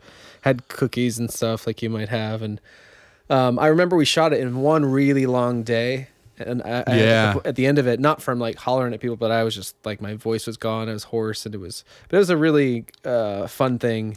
And then the next one, it's kind of funny because the only two we did are actually f- sort of notable, eh, feature notable characters outside of even our small circle of friends. Because Yeah. the first one, um, Coven has the American movie tie, which was a very successful and fantastic documentary from 1999. yep. Um, but then um, the second one was a guy I knew from, and we all so we had mutual friends. Well, I don't. We didn't know Sarah then, so maybe I just knew Dustin. But a guy called Dusty Austin from uh, Wooster, which is this t- uh, neighboring town, the one where um, Palmer was working at the video store. And this guy, his family owned a video store, and he made movies, and that's how I'd, I'd met him. But his movie was about a zombie hunter. Um, it was called Bakru, is called Bakru, and it's still kind of floating around. Especially because the guy that played the zombie hunter is a dude named Josh Krajcik, who went on to um, have a very notable audition for Amer- was it American Idol or, or America's Got Talent? Something like- America's Got Talent, I think. yeah, and so and he kind of went on. He um, doesn't necessarily look like what you think a, a pop singer would look like, but he does look like a badass zombie uh, hunter. He he actually did pull off the badass zombie hunter like very very well. and he kind of looked that he looked like that always. I guess he always Yeah. kind of had this sort of um, anyway. But so he um, he became kind of famous through that. Uh, so that movie has a little bit of a cult following. Uh, Dusty did uh, like vintage VHS re-releases of it around the time of the Krajcik thing. oh, that's so awesome. Um, and then just to bring it sort of, I don't know, full circle or what, but eventually I went on to to write and play music publicly, and didn't have near the success that uh, that Krajcik did. But I did share a show with him after I moved to here to Minneapolis. So it was like two guys from Wayne County um, playing First Avenue, which is like Prince's Club in Purple Rain. oh, that's awesome. um, now, mind you, we were not in the in the Purple Rain room. we were in the side Right. room. Uh, but anyway, I don't think you need to tell people that part. You just I don't just tell them. Like, like- nobody else will know that. I didn't even know that there was a side room. I just assumed there was that it was a club. yeah. You just ended that it was Prince's Purple Rain We'll Club. cut that- oh edit that my gosh, out. that's awesome. Yeah. Like, I was up there playing Jungle Love. oh, Anyway, um, so those were the only two we got to do because that one was too hard. But I remember we were doing through that. We were starting to get the third one was going to be kind of come through this um, uh, filmmaker. We'll call him Crow because that was his nickname, and I met Oh, him through the studio, through my interest. Uh, or yeah, through my movie, kind of based on the Crow comic, he was a guy that liked that sort of thing, and so we became friendly through uh, the studio. And then he was gonna do, uh, he wanted to do a documentary on the Crow, but kind of use my um, adaptation and story of making it as a kind of means to explore the history of that um, Yeah. book and kind of the cultural phenomenon of it. And so he did long interviews with myself and my buddy Jackson, who made that that mo- movie. Um, that eventually I he uh, lost interest in, and I finished as kind of my own um, autobiographical documentary, I guess, something I've specialized in since. But um, he was around for that recording of the first uh, Mind of Philip for some reason. he was like one of the cameramen, right? He, like well, he did the- a um, he did a behind the scenes camera for just a little while, and um, Oh, that's right, yeah. I think it was just because he was around because we were working on this Crow documentary, and, and he was very impressed with your performance, and um, he was kind of working with us. He was writing a script then. Um, uh, I don't know if we want to name or not. I don't mind, but we might not want to. uh, it, I've worked in. Listen, we. I made like, I made a this crow, fucking crow, wanted to make this movie. He asked me to do it. I was like 19 or maybe going on 20 at that point in time because that would have been 2000. We would have made Mind of Philip in like this through the summer of 2000. And so I would have been 20 at the end of that summer. And he wanted to, it was essentially, I, I don't want to say the title because you Yeah, can still no, find it. And like, uh, but I think it's fair to say it was, a, it was an, I'll, I'll be this generous. It was an homage to Eraserhead. yeah, yeah, that's Like- fair. Like, how's that? Uh, yeah, no, that's very diplomatic and and and true. And it is actually and somehow he finished it, and it is kind of Yeah. cool in ways. Yeah, And, uh, and uh, and I best. starred in that, and that was fun. And that was kind of like my first venture out of projects that weren't with Dave, still though recording something. yeah, and, he was he was helping us find our third movie. I don't remember if we had a signed release for that one. Is by this We did have a signed release, but I'm pretty sure it was just his Oh. email, like a, like an email he had made. Fred I- Olen Ray, I think, was that filmmaker, and the movie was called. I can't think it was called. It had the craziest video box. It was like, was it like? It wasn't life form because that's an actual like cult horror. I'm gonna movie. lo- I'm gonna look up uh, Fred Olen Ray because he is a real filmmaker. oh yeah, that's a good idea. He was kind of, I mean, kind of an Ed Woody type uh, character. Um, because There uh, there was a script for that, for for that Mind of Philip that was based on that movie. Somehow we just didn't. I think what ended up happening was the the movie with uh, the Eraserhead kind of movie took took over the priority, and we never got back to it. Uh, shoot, did you find it, Fred Olen? There it is. Yeah. filmography. Oh my god, dude looks like Michael Madsen, at least in his. He does. Oh my god, look at these names. Yeah. Cheating Airways, thirteen erotic ghosts. Oh man, I'm sad. This. So this Billy oh this would have been back. There we go. Oh, Submerge, I feel like I'll know it when I see it, but I could be Look, wrong. Emmanuelle 2000. This That's it. It's called Biohazard from 1985. Biohazard, yeah. I remember watching that and thinking like this is exactly the kind of stuff that this show is supposed to be showing and like um we did have a script for that which to be I, I guess an, an, another to be fair like we had our friend Larry and you mentioned him once already like he was writing the scripts and we yeah, were we had our little production unit, Whammo. yeah He was Whammo staff Productions. yeah staff right oh yeah that was good stuff Oh, I, hold on. I got to read the tagline for Biohazard, or the only description. Alien monsters use a psychic to try and take over the Earth. Aw- awesome. Science gone very bad. Anyway, so yeah, we had our Yeah. little Whammo uh, production group, and we had business cards, and we worked as a little team to create these shows, and then it kind of, I guess, the energy shifted over into the, to the um, the movie you were starring in. And yeah and then that kind of fizzled out, and I think probably college really took hold. Um, Yep. Because so we didn't make other video things for. I think the next thing that you made that I remember is the WPLMR yeah CDs. Is that true? Am I missing anything in between? Yeah. No, I think that's about right. So that would be a jump.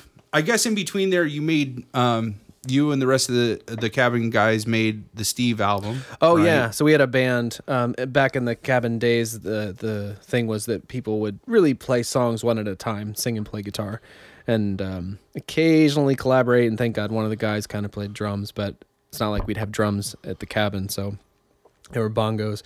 But eventually, yeah, when we didn't have that cabin uh, thing to return to or some place to always go and where we could find each other, and people were away at colleges and coming back on breaks, we decided to have a band and write songs and it was kind of silly. We were all 21 and not, you know, not especially good musicians, though I do really like some of those songs, but there was a, I guess our, our acknowledgement of the joke of it, I guess, was um, by call, calling the band Steve. And we had a, that's actually where the Whammo Productions came from. Because we had a song that was not really a song, but this, this kind of rhythmic thing that built to these kind of maniacal um, uh, crescendos after at and once it reached that point then there was silence and a triangle hit i wasn't there for that though were you is that why the word was said whammo No, I well, Whammo Whammo started from the Blair Witch Party, which is all, 1999 movie which is another were so 99 movie.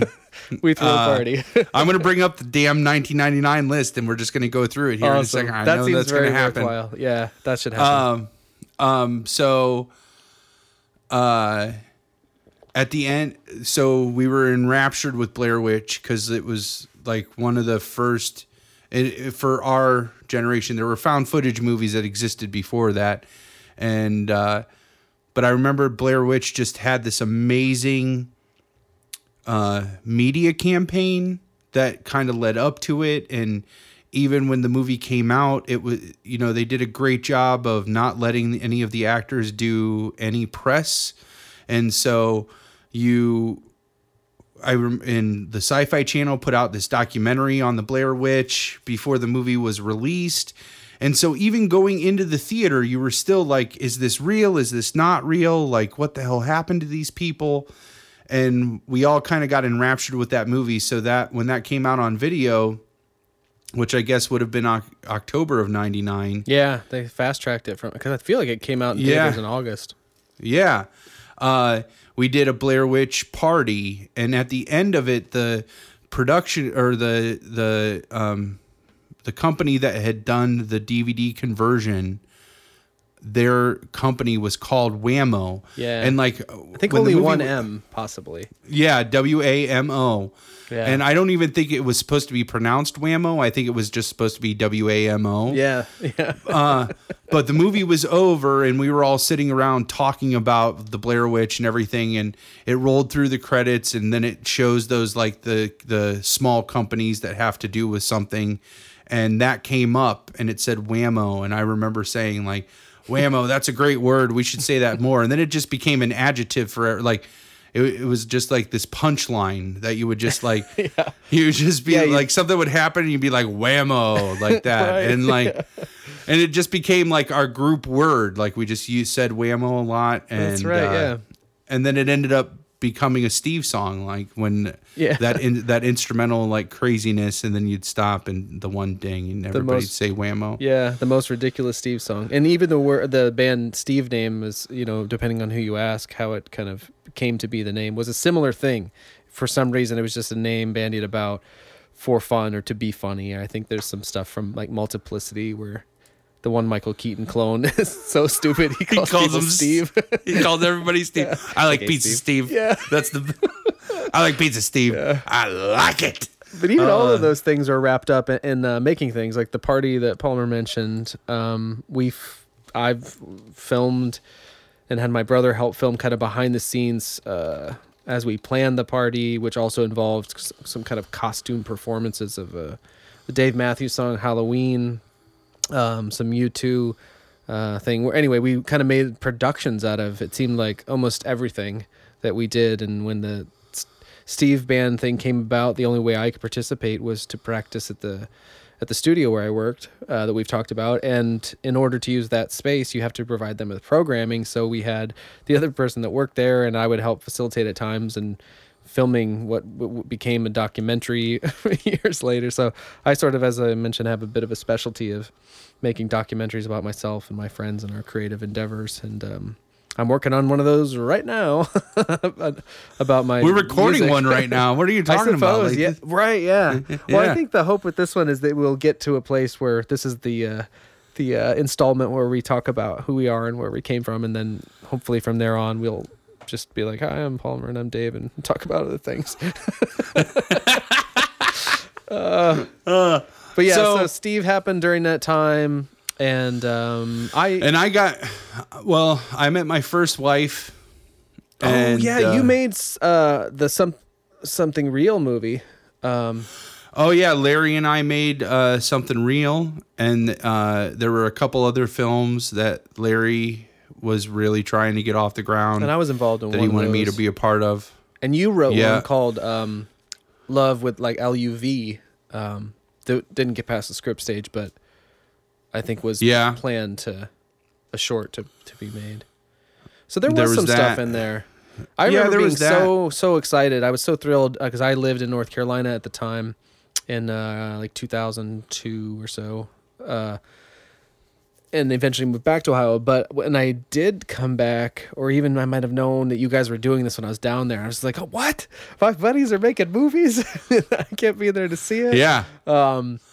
Anyway, and we but- made something real, and something real was great. Yeah, I, it is. I, I still have a copy of that like floating around. That I do was, too. uh, I have a commentary VHS. I, I don't think I've ever watched Oh, it, but I that's I think about it a crazy. lot. and I'm gonna get to it. I'm I'm kind of working my way through. I might uh, have a commentary DVD somewhere Oh, really? actually because I think I took that VHS like when I when I re-edited it for DVD I mean, I have it shot for shot on the DVD. Oh, you re-edited then- it so the- digitally for DVD? yeah, yeah. I didn't know that. Oh, I must have that, sir. That's Yeah, I'll have on. to. I'll have to look around and see if I can find that. Um, Oh yeah, that needs to be preserved. but uh, yeah, so we did something real. That was all great, and then my marriage fell apart, and that's what led to uh, the WPLMR mix CDs. Right. Yeah. So I was living in my brother's basement at the time, and just like kind of miserable. And uh, I actually listened. Ash and I listened to both of those. We listened to your uh, your album too, which is amazing. I just haven't had Oh, a chance yes, to talk to you thank about you. that yet. Uh, so good.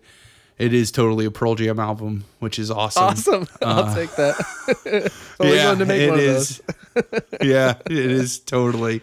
Um, but you, you know, like listening now back to like that first WPLMR mix CD and the second one, and the third one is floating around somewhere. I I I'm I don't know if I have a copy of that somewhere or I know it exists, but man, I was just so like philosophical in that first one and just like so positive. I wish I was so still positive like that. Um, We'll get you back there. I was going through, yeah, I was like so, I was going through like one of the hardest times of my life, and I was so positive on that CD. Um, but that started like again where you just have that. I just didn't want to make just a mix CD; like it had to be one one step more. So that's what turned it into like yeah. this radio style production, um, which then led to actual WPLMR podcast where I did that with independent music. yeah, so that it um, could be shared as a podcast, not just CDs passed around. But Right, right. And then uh it's kind of that's kind of like not altogether dissimilar from like Mind to Philip or something, except for you actually you could go out and find the you know on the internet now you go out through Creative Commons and find music. yeah, and that's exactly how it worked. Like I would spend hours just sifting through looking for one good track on an independent album. I mean, because that's like it, that's like the counter side to having all of that at your fingertips. Is like there's A lot to wait. anybody through. can put something yeah there's a lot to wade through and so you know you would and and i had some unspoken rules where it was like i i because i love albums i love listening to an entire album not just like one or two tracks so i would want to find something that would be off of an album that would be worth listening to and that made it a lot more difficult Oh yeah, so it Um, would be you could recommend not just that song, but like go check out this. yeah work. yeah Oh, check out the whole album cool. I forgot about that. That Uh. I remember now. Um, and you were on an episode of that, like when your first when you put out your first album, like Yeah. uh, we had you on. Yeah, and- to catch folks up, or just uh, equal disclosure, my I lived in North Carolina when I was married, and I, I also had a marriage fall apart um, before, just before yours, or a little bit before yours, and that's what brought me back to Ohio and got me into um, writing my own music. Again, like it, I was in a very bad place, but out of it came something very um, positive. And um, yeah, uh, for the last like uh, 10, 10, 12 years or so, I've been making music under my own name, which is David Allman. And um, yeah, and those a lot of the Steve guys would be still involved, and my brother would produce and stuff. And so that that was kind of how I was continuing on making things. Um, and then yeah, WPLMR was um, mostly your thing to have some of us on as guests. Um, a, a handful of our friends were. And then how long? Yeah, there was a bit of a break between. So that went through kind of three phases. Like the first one was the mix CDs. Then it was like the Creative Commons music. And my favorite parts were always your your bits. And so eventually you got to a point where that was there wasn't music, right? Or there was less because you were. Yeah. well, the second the second version of WPLMR, there was no music involved. It was just um, it, me with a group of people, just like talking and riffing on each other. And yeah, and my brother was among them. having a good time. Um, yep, your brother, uh, one of our mutual friends, uh, Metcalf, my niece. Uh, we were the core contingent, the four of us. Yeah. and we all had nicknames because, you know, plausible deniability was a big part of that. And so Yeah, because that was a really wild Uh, we- fair, which was a big part of why it was fun. Oh, it was crazy. It it really was, and I don't know what I was thinking. It could have been so much more if it w- if we would have just dialed some of the stuff back. I think because then we wouldn't have needed to feel like we needed to beep stuff out or whatever. I I what's okay, but I do need to come back because this will be a little WPLMR esque story. Uh, I recently, because now we've talked about your first marriage and, and living in South Carolina, and N- North. uh, my No, first marriage, North North Carolina. Sorry, know. geez, not South Carolina. I don't know why I uh, felt the need to correct that. Yeah, I know that's okay. It's, they're two separate states. You don't want to lump them together, right? And uh, but I've just recently, for some reason, I think it might have been on the road trip when we got together the last couple weeks when uh, my my second and current and last wife, I'm uh, one way or another, I'm never getting married again. Uh, I was telling her about when I came down with my first wife to visit you and your first wife on a road trip, and I talked about how uh, your you know your your your ex wife's apartment, like your guys' apartment, the only color that was in there was white. I I tried to explain it to her. I was like, it was like. It, it was like a puff daddy party in there like it was just everything was white and uh my ex-wife got violently ill in the middle Yeah. of the night and threw up Pepto Bismol and carrots all over your apartment. And I like that was the first because I was talking about how like because my current wife and I were on our way to see Dave and his current wife on a road trip in like a couple weeks ago. Yeah. And I was like, this is so weird. This is the first time they're going to be meeting you. And I said, like, please don't throw up all over their house. Like, don't throw.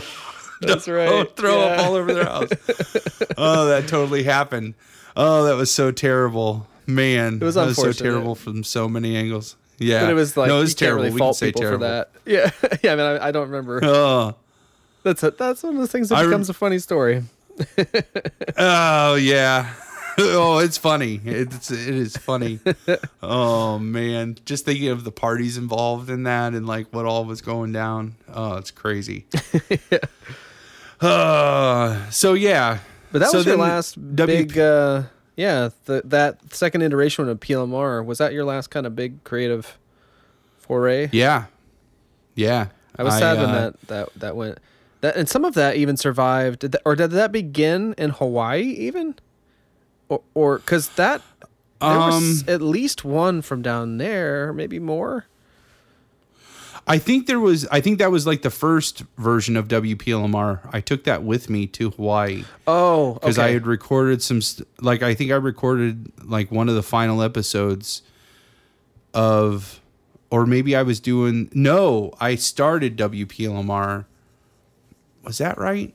Because I have episodes. Because Larry worked with me on those episodes. Yeah. and uh, that was uh, similar, like to mine to Philip, in that he was going to be the staff writer. I think the term is used again. Yeah, yeah, and uh, maybe he didn't like that term. That, that yeah, I know.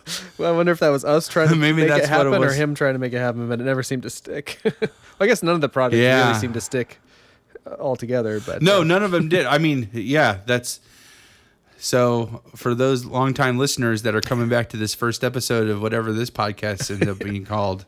yeah. they hopefully, we make are- it past either. Yeah. let's make it past thirty somehow. Because that's Yeah, the record. past- I think I'm twenty down. actually is the. uh I want to say. So we would need to make it to 30. I'll double right? check because I, I definitely want somehow to make there have there be Palmer's pick corners of this podcast that I think will be largely uh, involving movies. Though I'm sure we'll talk about other things. I mean, we're talking a lot about ourselves today, and that might happen from time Yeah. to time. But when we first talk, talking about this, it was kind of an idea to keep in touch more regularly, but also um, just share stuff with each other, and then hopefully maybe with find some other like-minded individuals to uh, enjoy them with us. Yeah, no, I, I, I, and I'm totally down for that. Like, I think that's, I think that's a great. I like this how we're just kind of keeping it organic at this point because then it could be anything. I think if we, Yeah. I, I think that that's part of my problem too is like I get bored because I feel like things start getting stale because we like fit into one format so much. Oh yeah. So the more organic I guess we can keep it, the better it'll be. I mean, maybe there'll be some inspiration at some point down the line. Like I'll write some sketches and we can record those. Those are always fun. And uh, I Oh, mean, you yeah, never yeah. know. When you, f- You I never know find, uh, you know, I spent about ten years. Um, you know, I played music since I was a, a kid, like imitating Buddy Holly and stuff, and then later Pearl Jam around that cabin campfire, and eventually wr- writing my own music and stuff. But if there was a process too of just playing out a ton, and you, I did not write necessarily very. I mean, it's like folk pop rock i don't know but it was sometimes it was not always accessible. It was my therapy you know in public. So, but eventually over time i found ways to make it entertaining. And at a certain point that became a really a priority of mine of being able to put on a good show and still being creatively satisfied. But a lot of that came from like taking note of the bit of the things that worked well. And it's like okay let's do that. Right. again. let's make that kind of a part of the show or at least the, like a you know a, um, an arrow in your quiver is that Yeah, an yeah, expression um, I don't know. You're making like the jerk off hand gesture behind i was you. trying like- to put like you know like green arrow yeah no i am it looks yeah, Yeah. i don't know how the right Yeah. we're, we're talking it's like if you were in a movie chat. theater, you'd be jerking the guy off. yeah that's behind you i mean he'd have what- to be really yeah. well endowed because i have short arms but Yeah. anyway so yeah so we i think as we stumble across things that are worth returning to we can make them quivers in our arrow or arrows in our quiver jesus Make our arrows quiver. yeah oh yeah Yeah. Um, With that.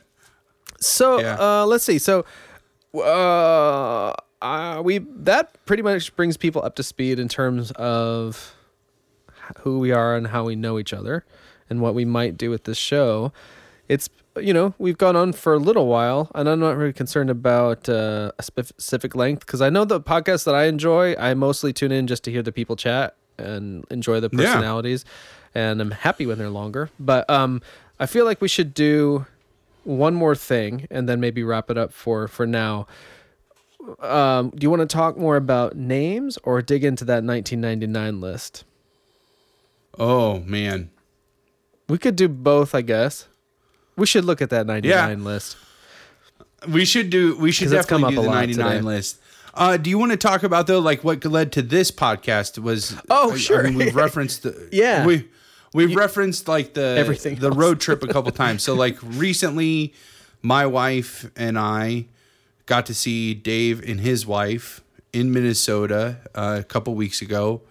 Uh, from the time of this recording, and Yeah. it was the first time we had seen each. Like it was the first time they met my my my wife. yeah and, in person um, yeah we're talking on first video chat now I- so i'd met her on video chat but that was probably Yeah, the last we time were i'd seen you uh, e- either in person or online in years Yeah.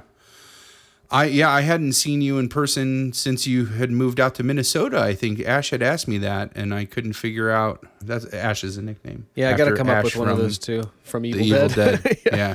Ooh. Yeah. I'll have to ask my Yeah. wife what her preferred is because there's a couple that come to mind. Ooh. I'm gonna go with the bride for now. We might change it, but she would like that. Okay. I'm gonna call her my bride. Okay. No, because that's possessive. Uh, she would not like that. Let me call her Yeah, just don't say my. Why didn't you call her the bride? the bride. The. I'll The try bride. that. Okay. Yeah. Or there. Yeah. Um, I could call her Buffy, though. I don't think her Buffy is her favorite. She'd rather be Cordelia. anyway, I'll ask her what she prefers. Or Sydney after Sydney Bristow. She loves that character. Yeah. All right, I'll get her, I'll get her involved and make sure she's properly represented. Yeah. But it's hard to get better than Ash because that is pretty badass.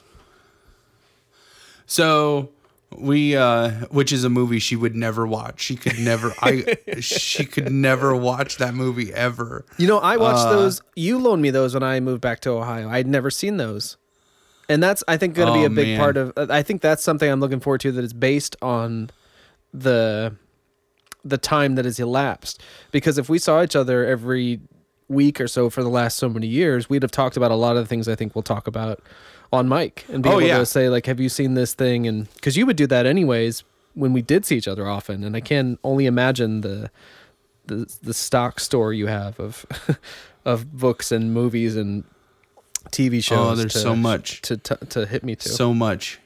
Um, but we were talking, and you, it was so awesome because I had never heard this story before, and I didn't even remember it.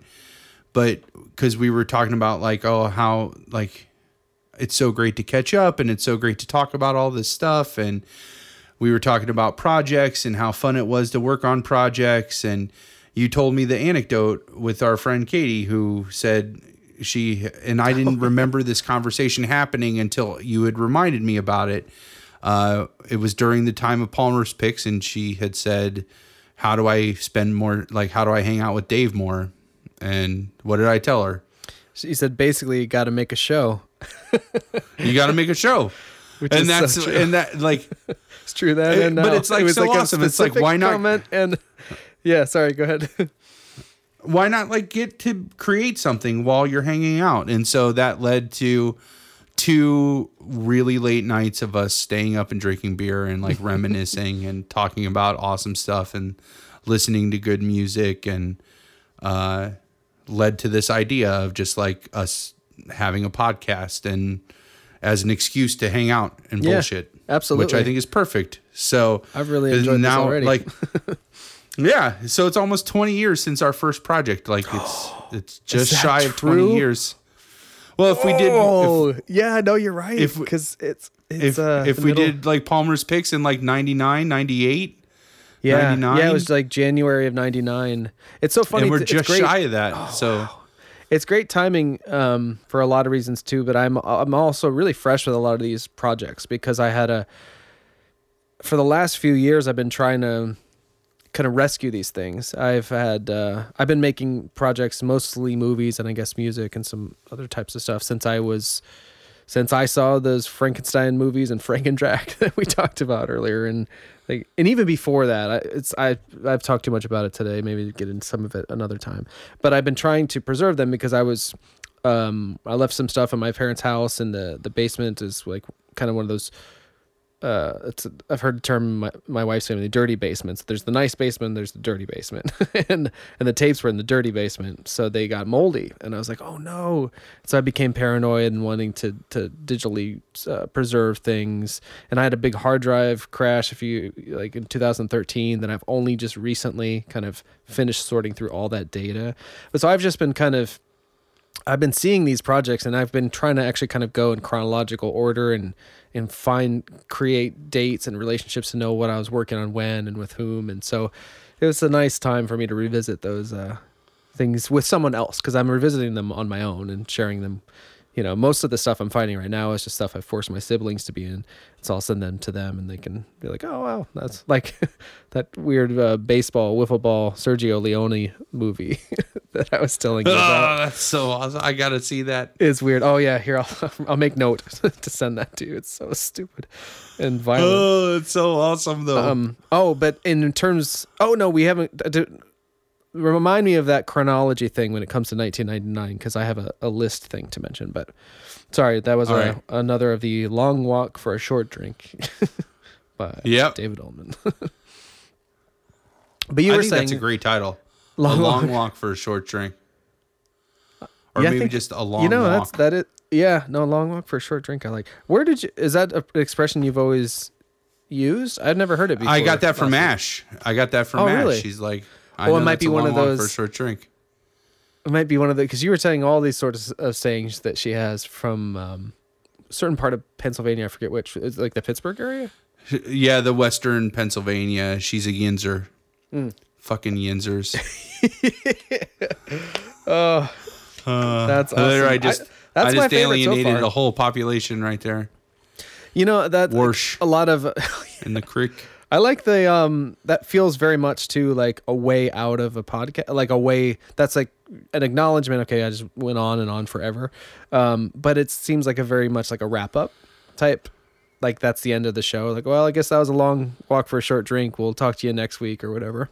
Oh yeah, I like that. um that's a top I mean that's a top contender for me. It it also doesn't tether us to any particular subject which is nice Yeah, well, because I got to thinking about that today of how like we're going to talk about all kinds of geeky stuff. You yeah know, I think it will be pretty geek centric, and if only in the sense of being like a psychotically focused on a certain thing. Like my, I don't know if it's truly like it's not fashionable geeky to be into Universal monsters of the 30s because I literally don't know a, another human being. I can't even seem to find them online. It's like, but I'm super into that. So I, that's one of those definitions of geeky, right, or nerdy, where it's just like you're just really into things. And I've heard the expression uh, "interested" is interesting. So I think there'll be that kind of geekiness abounding in our conversations. No, I I I'm I'm kind of digging a long walk for a short drink. I think that's a I think that's a great title. I, I like it too. I'm I'm on board for that. I I mean it's you know I I like it.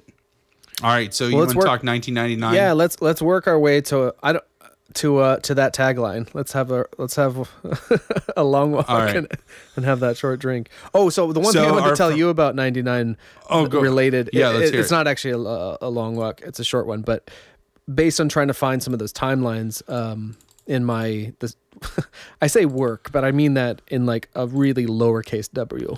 you know, it's it's pretty silly stuff, some of it, but just the stuff I made over my life. And so I decided that one of the ways that I could help pinpoint um, dates was stuff that I was into at the time because I was my influences were always very clearly apparent in my dress and even mannerisms and stuff.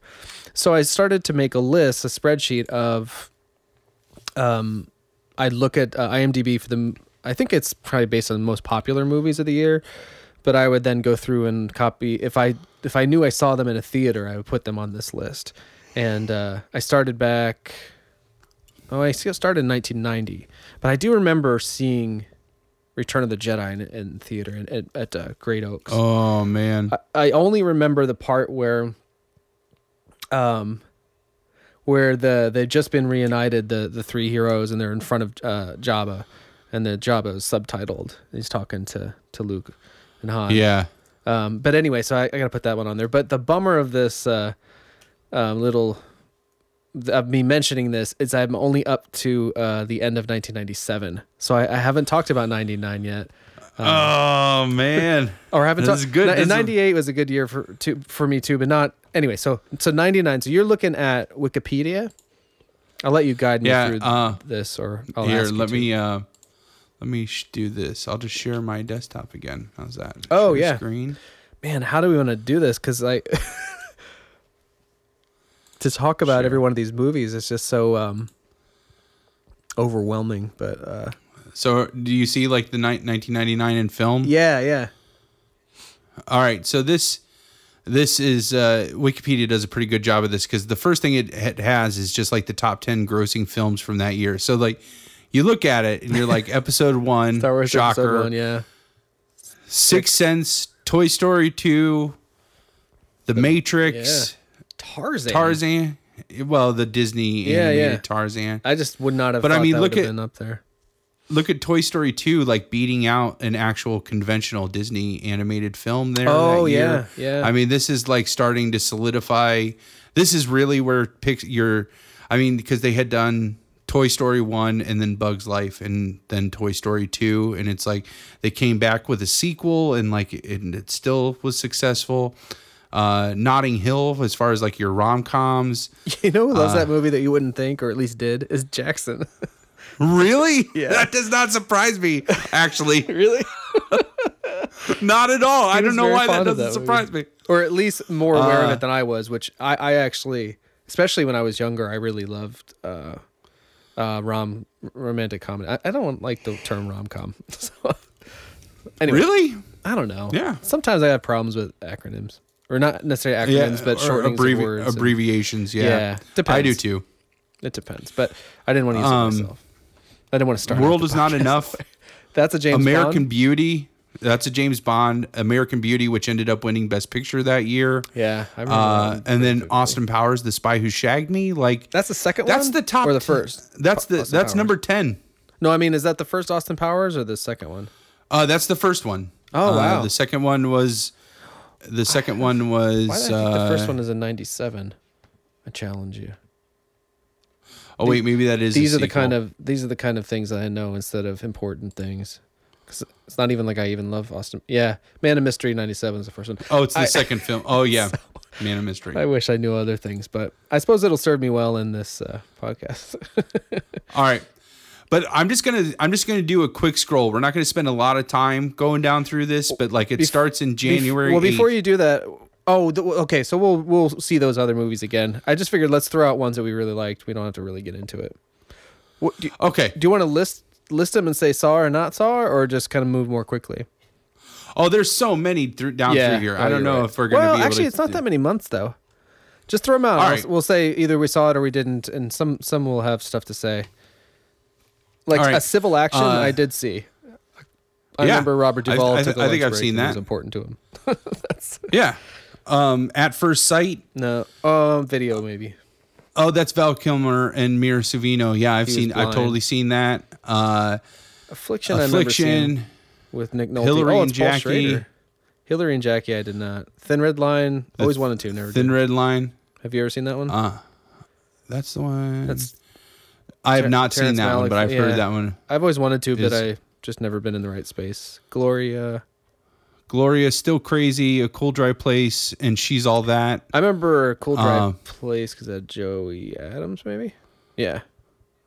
She's all that. So that's That's January. She's all that. That's that was when January. Miramax took a turn from being the Miramax of the 90s to being like that was their sort of bid for that kind of um what you know like in the Canon Films uh, documentary where they started to kind of go for a different thing like when they were trying to make Superman 4 and um just kind of breaking the the mold that made them successful. Whereas for them, that was kind of like these uh, schlocky B pictures. Uh, but for Miramax, they made these you know classy films and kind of cutting edge, cutting edge um, dramas and and stuff like that. But she's all that is essentially like an '80s romantic comedy, and then Right. that changed their whole deal. anyway, Payback. I um. I liked that movie a lot. I was I was a big Mel Gibson. I fan like that a lot. until uh, and Rushmore. I mean, years. that's Oh like, yeah, I saw that later, but I dig that as the first. Well, that's like the first Wes Anderson, right? I think like, or, Bottle like, Rocket is the his mo- the first, but it Bottle that Rocket, was the yeah. one to kind of take. I mean, this one has Bill Murray, right? Rushmore. Yep. S- Oh, Simply Um, Irresistible. That's. Oh, that was just a romantic comedy with Buffy the Vampire Slayer, but I saw it, liked it. Blast from the Past. There's another Brendan Fraser movie, The Mummy, making it to the Oh, I top was gonna say- ten. so when did Brendan Fraser Uh, sneak in? Message in a Bottle. You got Kevin Costner romantic comedy. I never saw that one. Is that a comedy one or is that more like drama? I didn't see that one. Uh, oh, I guess that. it is Paul labeled Newman as a drama, huh? Yeah, I, it seemed like it was. My favorite Martian. yeah, I didn't see that one. The Christopher Lloyd reboot right there. See, we were rebooting even back in 1999. Jawbreaker, uh, R- Rose McGowan there. Office Space came out in 99. Yeah, I did not see it in 1999, but I've since discovered and love that movie. Uh, 20 Dates, 200 Cigarettes. Muppets from Space. You I know, mean, this, I've this never is just gotten February. into the Muppets movies. That's gonna have to be a thing we do at some point. Oh, man, yeah. Ash doesn't like the Muppet movies either. Oh, Um, but you you do, don't you? Or oh, yeah, I love the Muppet yeah. movies. The breaks. Muppets from Space is a good one. The Breaks. I don't recognize that. Uh, the breaks. The Other Sister, right Oh, there, Juliette. Lewis. Yeah, Eight millimeter. That eight millimeter is rough. just yeah, that's like about the That's- snuff film. yeah, that's like a one timer. You don't need to watch that one again. analyze this. Analyze this. That's one you go back to. so now we're getting into March. The Corruptor, Cruel Intentions. So March, we were making Palmer's picks as of January. So this is all the era of Palmer's picks. So this is what we'd have been talking about if we were not talking about library titles. yep, yep. uh, Lock, Stock, and Two Smoking Barrels. Um, Cruel Intentions, though, that came up because that's the remake of the Dangerous Liaisons, which was Yep. one of um, um, Bart, I think was her name. That was one Yep. of her picks, and I remember her mentioning it was in theaters at the time. That was a Absolutely. pretty, pretty okay Yeah. movie. Lockstock was cool, as I recall. That was a real different kind of vibe. Um, that guy Rich, that first Guy Ritchie movie, or at least the first Yep, big one and then the states. and it led to Snatch, which this uh, Yeah. that one is still Yeah. like God. That movie's fantastic, and we'll see Ben Affleck on or Ben Affleck. Jeez, um, Brad We'll be seeing Brad Pitt on this list in Affleck's in 200, 1999. 200 cigarettes. Yep. Uh, Deep End of the Ocean.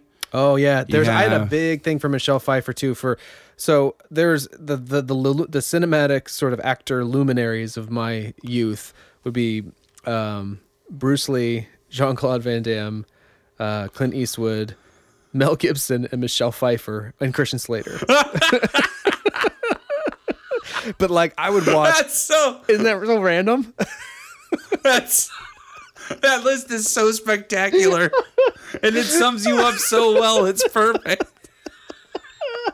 I mean, there's some other things thrown in there, but uh, And Michelle Pfeiffer. You like name off all these all these random people, and Michelle Pfeiffer. I was big into the, especially at Mel Gibson and Michelle Pfeiffer at that uh, earlier, like in the early '90s. But I was watch, catching up on all their movies and video. But so I was still watching every Michelle Pfeiffer movie at that time. So I saw the Deep End of the Ocean, which I didn't love. Anyway, A sequel to Carrie. That's. Did you ever see that? Because I- uh, I have not. I, I didn't. I read about it when I was getting into the Stephen King thing recently, but I didn't look into it. Baby Uh, Geniuses. Woo. Baby Geniuses, Wing Commander. Those were flops. Wing Commander. True Crime. True Crime, Oh, that was uh, directed by- Clint Eastwood. Oh, Denis Leary. Nah, I can't pretend I actually know what that is. Force of Nature. Uh, there it is. Forces ben of Nature. And Sandy Bullock. That's yep, a fun The. King and I. King and I. Doug's oh first yeah, with movie. Uh, the King and I with Jodie Foster and Chow Yun Fat. I feel like that was yep. Chow Yun Fat's a big. Um, he was a Hong Kong action star with John Woo movies. Came over here. Ed TV. I've always heard great things about that, but never seen it. Oh, that's a that's a good one. The Mod Squad and The Matrix came out was the, last one to come out in March. Like I remember watching The mean- Matrix with not in theaters, but with you for the first time in, in your basement uh, bedroom. Oh, I love that movie. Hugely influential. Uh, Cookie's Fortune, The Out of Towners, A Walk on the Moon, Go. Uh, a, I, I remember a lot of people being into Go. Oh, I have Go on Um, VHS. I remember seeing it once, but I don't remember it super well. A Walk on the Moon. No. Yeah, I'm aware of some of those, but I haven't seen it. Never Been Kissed. Yeah. Never Been Kissed. later. All About My Mother. I don't know what that is. I don't recognize Uh, that. Goodbye Lover, Life. I don't recognize that either. That's oh, Life. I Eddie do Murphy remember and that. Martin Lawrence. Oh, no. I was Yep. thinking the one with Roberto Benigni. I like Yeah. I like those two guys. I'm not sure if I ever saw that one. Friends and Friends and Lovers. Lovers, Lost and Found, Pushing Tin. There's another Kevin Costner movie. Oh Kevin- yeah. Oh no no no no. I s- That's the, I'm thinking of Tin Cup. Oh, Pushing yeah, Tin yeah. is the one with uh, John Cusack and Billy Bob Thornton, where they like Yeah. they go out and watch the the they the, when the planes land, it like blows them across the runway. I don't know if I Um, saw that one. I, I have an aver- aversion to Billy Bob Thornton, so I think I'm gonna skip that. Yeah, that. that's fair. Entrapment. Now, if Michelle Pfeiffer is Oh, in your list of like influ- influential, uh, Catherine Zeta-Jones's ass in the trailer for Entrapment, where they That's like show her do the laser dance. Yeah, like I mean- I, I could still replay that in my head. I think it was a- so. any any guy of a certain age, and and probably women too, but I've just never seen women do it. Um, women into women, I mean, or maybe even not, because how can you deny it? But you can see me, right? I can't see you, but it's always like Uh. if you do this.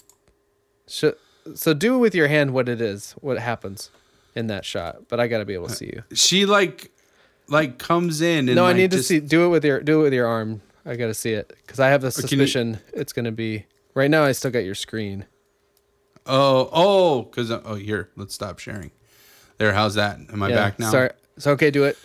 She like goes in and There like just like There it is. Yep. Like goes up like- and like and her Yep. ass is like at one point and she like real slow like comes down Goes and the ah That's that's always the same thing. Everyone uses their whole hand, and kind Yeah. of. So if if you're at home, kind of put your palm, uh, you know, your fingers together, kind of like a karate chop, and then kind of put your arm in front of you where the your hand is uh, perpendicular to your chest, and then kind of bend bend at the uh, shoulder, kind of dip down.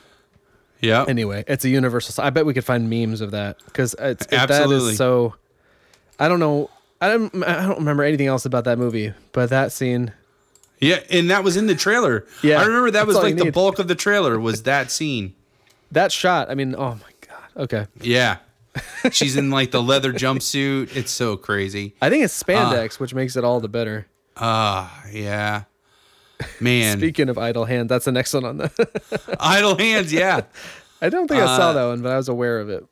The Mummy Election, that's a big one. You'd think I would like the Mummy because of my stated obsession for the Universal monster movies, but that one's so removed from what those movies are like. It's kind of more funny. I don't know.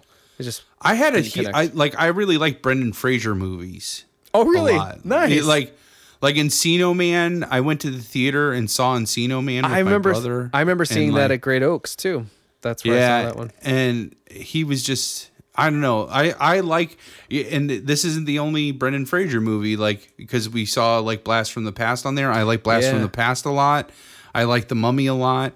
Um Airheads. yeah, Airheads. Airheads was so awesome. Yeah, I enjoyed that movie too. He he's So- in a movie uh, about um, called Gods and Monsters that uh, maybe came out the year before, around that time. That is about the director of the 1931 Frankenstein and 32 Bride of Frankenstein, and uh, he's excellent. That's a, just like a straight drama, but uh, yeah, I I like Brendan Fraser. Have you ever seen that thing of the gif online of him clapping kind of wildly at a Oscar oh yeah. yes. Yeah. Unfortunately, that's what I always picture when I see him now. There's a, I, I think it's Screen Rant. It might be Screen Rant on YouTube. They put out this. They have a series of why Hollywood won't cast X anymore.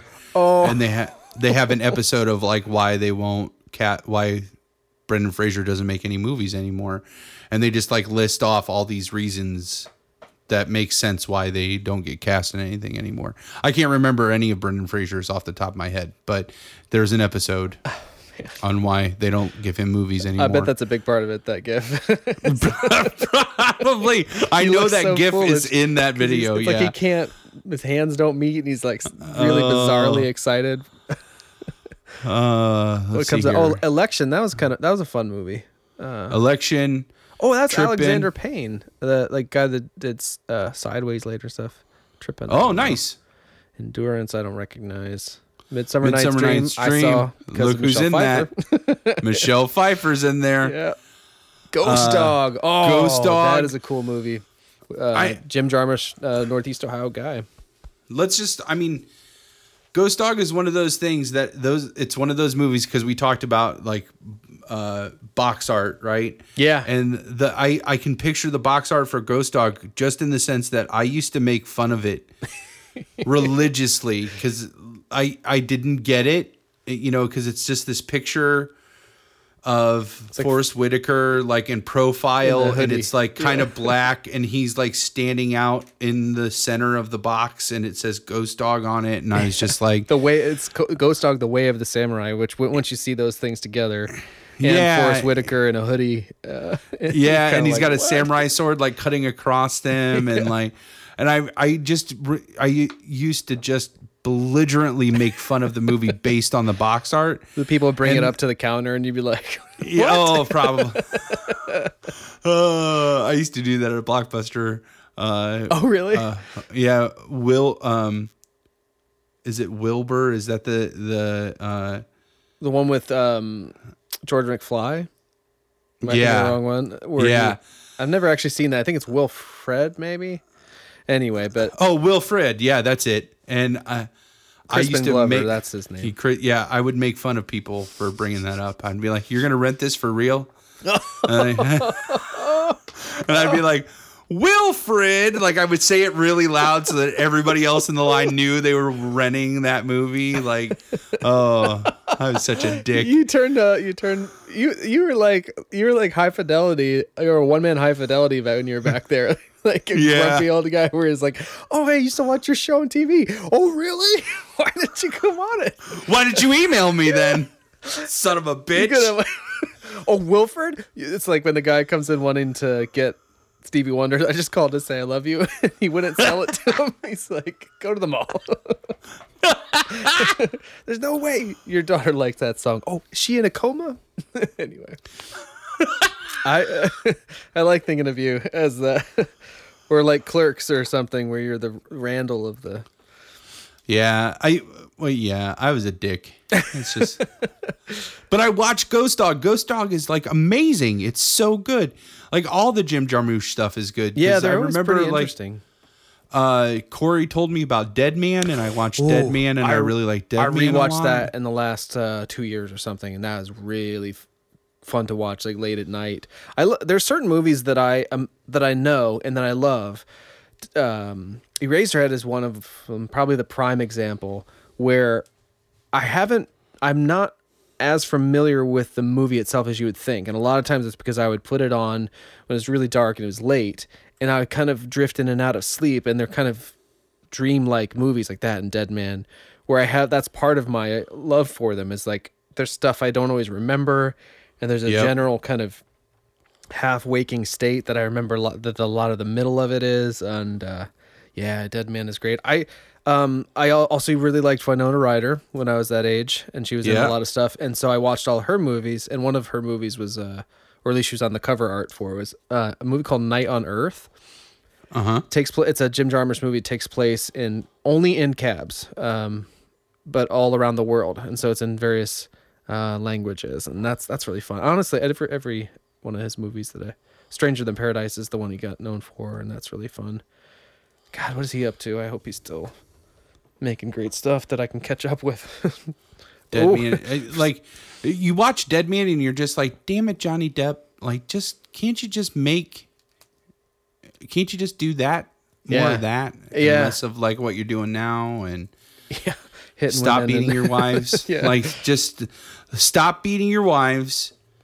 Stop smuggling dogs into Australia because that shit's not cool either. and maybe and just start making good movies again. movie. yeah, yeah. How about you break up with Tim Burton? Let's start there. I Like- want him to work more with Kevin Smith, like the the Tusk character, the Gila Guy Lapointe, who's coming back I- in Yoga Hosers. That is probably one of his best characters in the last decade. It's that good, and it just uh, break up with Tim Burton. I think you, both of your careers would benefit from breaking up. I used to Uh, watch every Johnny Depp movie too, and uh, that was he he that was back back then. I think it really started to turn with Pirates, uh, but he Yep. almost every movie he made was super interesting like that, for one reason or another. Um, so it comes from Ghost Dog to Star Wars Episode to One. Star Wars, which we'll pretend like. I mean, Oh, you know, uh, we never really talked about it, and it would take too long to really get into now. But I did watch on your recommendation those uh, the red was it Red Letter? oh yeah, they're So- fantastic. The- Yeah. the, red letter reviews of In the case- prequels. Yeah, in case somehow someone hearing this doesn't know about them, they're so worthwhile. Can you you probably describe better what what they are than I could? they're they are probably they're some of the best film analysis that I've ever seen. yeah, it's, And they're the- really it's really smart um, what they're saying, especially stuff about story and whatnot. yeah, the guide eh, well I I really like too where he will take a scene from the original trilogy and say why this was awesome Mm-hmm. and then how Lucas bastardized it in the in the prequels. Yeah, in You a know, really like- ineffective way. And in an ineffective way. Uh, I, the one, I guess, one of the comparisons that stick out in my mind in those is he talks about the lightsaber fights, and he's like, you know, the lightsaber fights in the original trilogy were were very passionate and and Yeah. passion driven and like real short like real sword fights and he shows the shot of like Luke just repeatedly like hitting Vader over and over and Yeah, over you're again you know? And like and he's like and then in the prequels it just turned into like fancy laser dancing and then they would show like this choreograph like over choreographed. But it, it's just really really smart intelligent critical film analysis that's told through a character which happens to be a man that keeps women chained up in in his basement like so you got to so take that that part with a grain of salt and just Yeah. really like let the film analysis come through because I, I don't know. I just feel like it gives a voice to the why the prequel sucks so much. You know, you want to as a Star Wars fan, you want to say, "Oh, the prequel sucks so much because they're just terrible." But that doesn't unless you grew up with Star Wars, you don't really understand it. I, I mean, I, and I've had people say I've watched the prequels and I like them because they weren't Star Wars fans, you know, or kids really like the prequels Yeah, because they're was- made they for the right kids age and everything. you know, and uh, he really gives a voice, a, a, a legitimate, thought out voice to why the prequels are just terrible as far as Star Wars movies go. Um, he doesn't, it, which is good too, because he doesn't like really bash them. I mean, I'm sure he does in some parts. He doesn't bash them for being bad movies. He bashes them for being bad Star Wars movies. Like, oh yeah, yeah, that's right, yeah. And it's done in that so honest. I mean, it's like it's a pretty, as you say, it's a really sophisticated criticism, but it's presented in that in this kind of ultra lowbrow way of a guy that kind of talks like this, and he can't even really Yeah. edit the video right, or so he makes it seem. And Right. Uh, and it seems like he's, you know, talking basically between like s- screen grabs and, and clips from the movie, talking over them, juxtaposed with this like kind of home gritty home video of him like getting Yep. making pizzas and stuff, but also sometimes oh, there's someone chained up in the basement. Um, and it, those and they're so like great. two hours long. Like each one's like two Yeah. hours long, for and they're movie, like, yeah.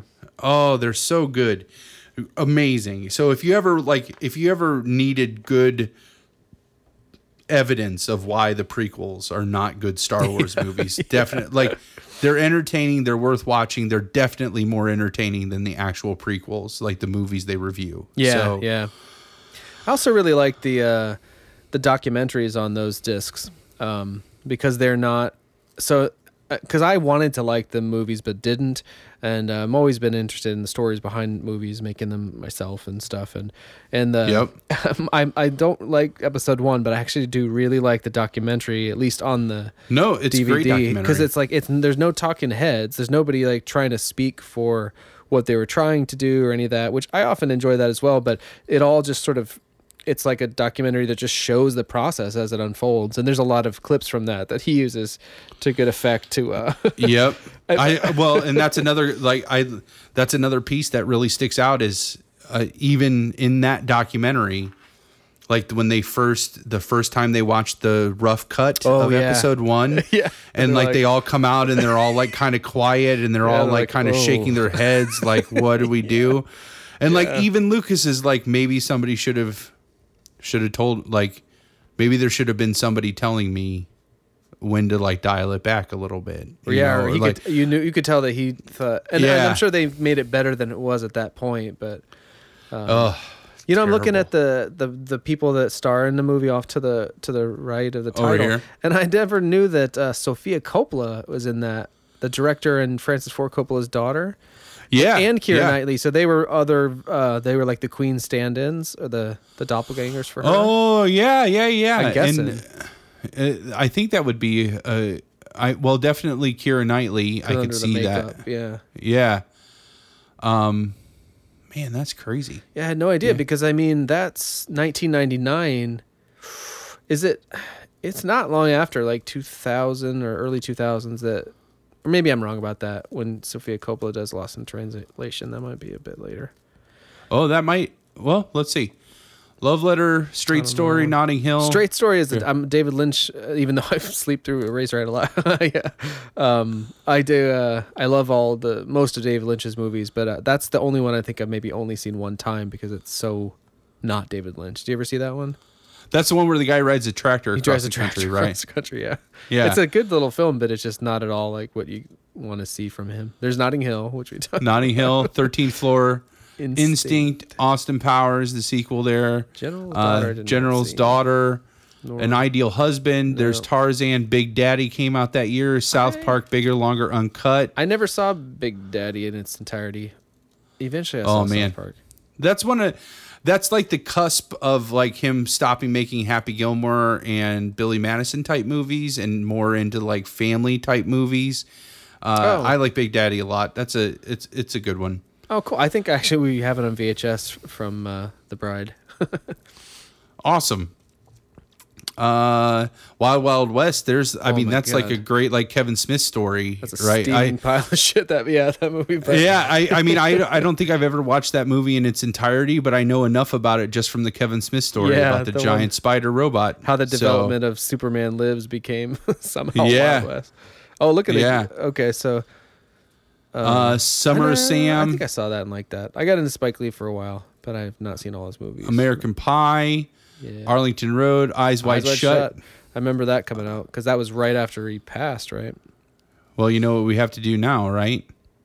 No. We have to fuck. oh yeah, That's I that's know. how that ends. that- that's, We have to fuck. That's the last line of that movie. That's right. Oh man, that's uh, that should be the the uh, the closer of the podcast. Not not what a long walk for short train. Well, you know what we got to do now, don't you?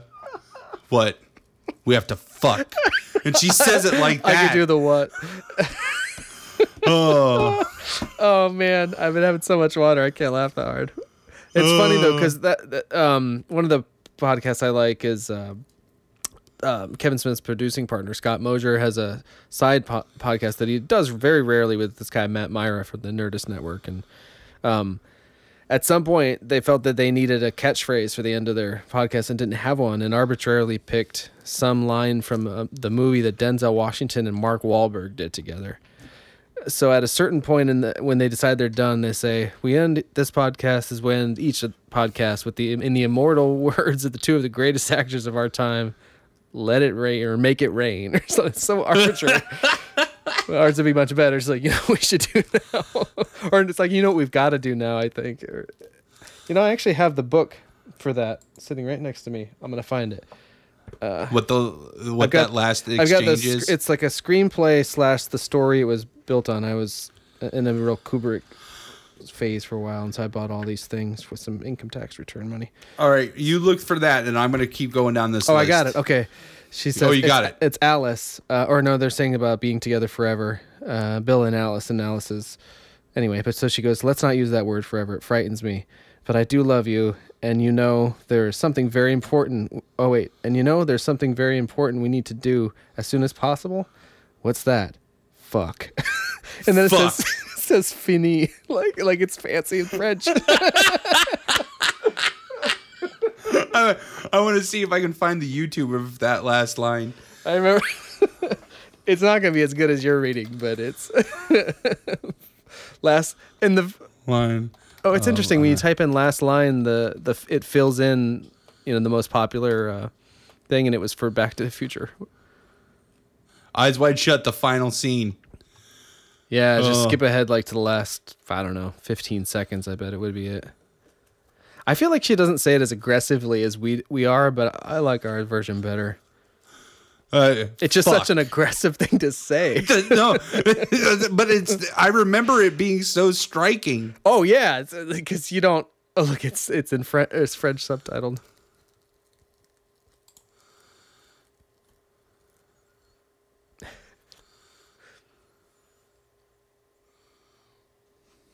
I can't hear it though. Oh, you can't. I can't either, but there, there it is. Tripper. Boom. Wait. credits. Here we playback devices. Let's go. I wonder if it's uh, in English. Uh, let's see here. She's like much more breathier. Like I don't know. Oh don't yeah, how- yeah. It is kind of soft the way she says it. That's my my Yeah. memory anyway. yeah. She's But it's like, just the shock of it. I think affects our memory. We're just like, he's like, what's that? Fuck. It's just like yeah, so matter of fact when she says it too. Yeah. Oh Jesus. Pretty hot. it's it is hot, but that's like that's how the- he ended this last movie. Well, and remember fuck. that it opens too with her just taking off her dress. Like, Oh man. yeah, he was looking to shake things up on that one. So eyes wide shut, Lake Placid, The Wood, Drop Dead Gorgeous, uh, The Haunting, Inspector Gadget. Which of course Jackson was a uh, cut out of that movie, but Yeah. Uh, Deep Blue Sea. The, there's the Blair Witch came out in July. oh, see, I thought August. I was wrong. Uh, the Iron Giant, which I've is still heard- like a. Great things about that. I, I've never seen Yep. it. Have you? Is it? Um, yeah, I've seen it. It's good. Uh, uh, who Vin Diesel does Yeah. the voice for the giant? know, that's that, what I've the, always- the robot. Oh, it's Garry Marshall. Oh no, that's the No, Runaway that's Bride. Runaway Bride. Yeah. uh, no, Iron Giant is Brad Bird. It's it was Oh, like one yeah. of Brad Bird's like last actual like conventional animated films because he went on to work with Pixar after that. yeah, I is, is he the uh, is he the Incredibles guy?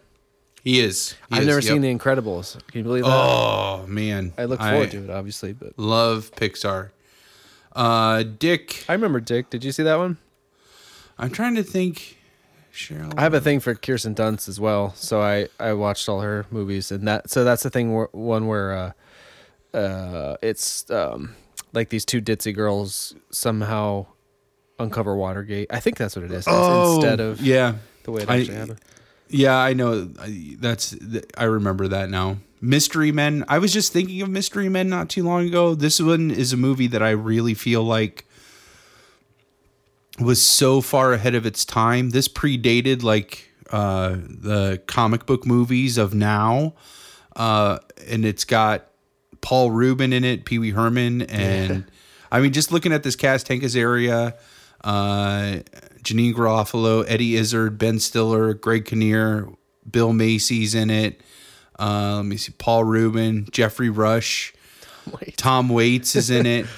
It- It's just this fantastic movie that if I feel like if mystery because it was kind of like this sleeper hit cult classic-y kind of deal. It didn't do too well in the box office. Uh, it got some critical praise. I feel like if they were to make Mystery Men now, it would blow up because it just it just kind of like pokes fun at the whole superhero genre. Yeah. Oh yeah, no, that makes. I actually haven't seen that one, but I was aware of what it was, mostly from the box Yeah. art. but Oh. uh, yeah, I bet you're right.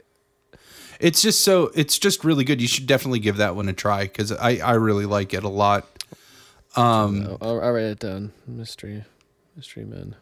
Sixth Sense came out in '99. The Thomas Crown Affair, Bowfinger, Larry. that was one of Larry's favorites. Yeah, people speak very highly of that. I did see it, but I don't remember it really well. Um, I think I was mostly interested in Heather Graham at the time. I guess you can really tell what age I was when I talk about these movies. All right, I mean, come on. I would I would watch Heather Graham. Like Heather Graham showed her boobs in uh in in uh, Hangover, and you're like, yep, yeah, still got oh, 'em. I'm still on board. She's yeah, still anytime. yeah, still got them. yeah. Uh, let's see here.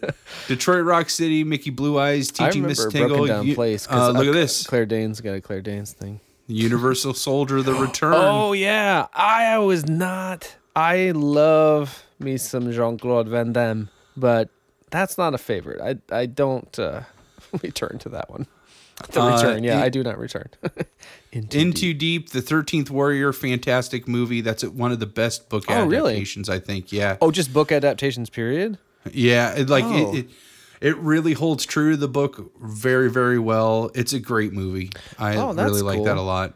Uh, the astronaut, astronaut's I wife. Here's another later. Brendan Fraser. Look at this, Dudley Do Right. You can see the whole, the whole fall of Brendan Fraser's career in this one In year. 1999. Because no, because like, he was get- riding high on that mummy stuff for a while. And that was the yeah well one. i mean it's like there's there's uh um blast from the past and then which is like just this romantic comedy that's really quirky and weird and it's got uh one of our favorites in, in yeah there, right? In there he plays the dad. I think I saw it. That then was you you, have you know that's uh, produced by Alicia Silverstone.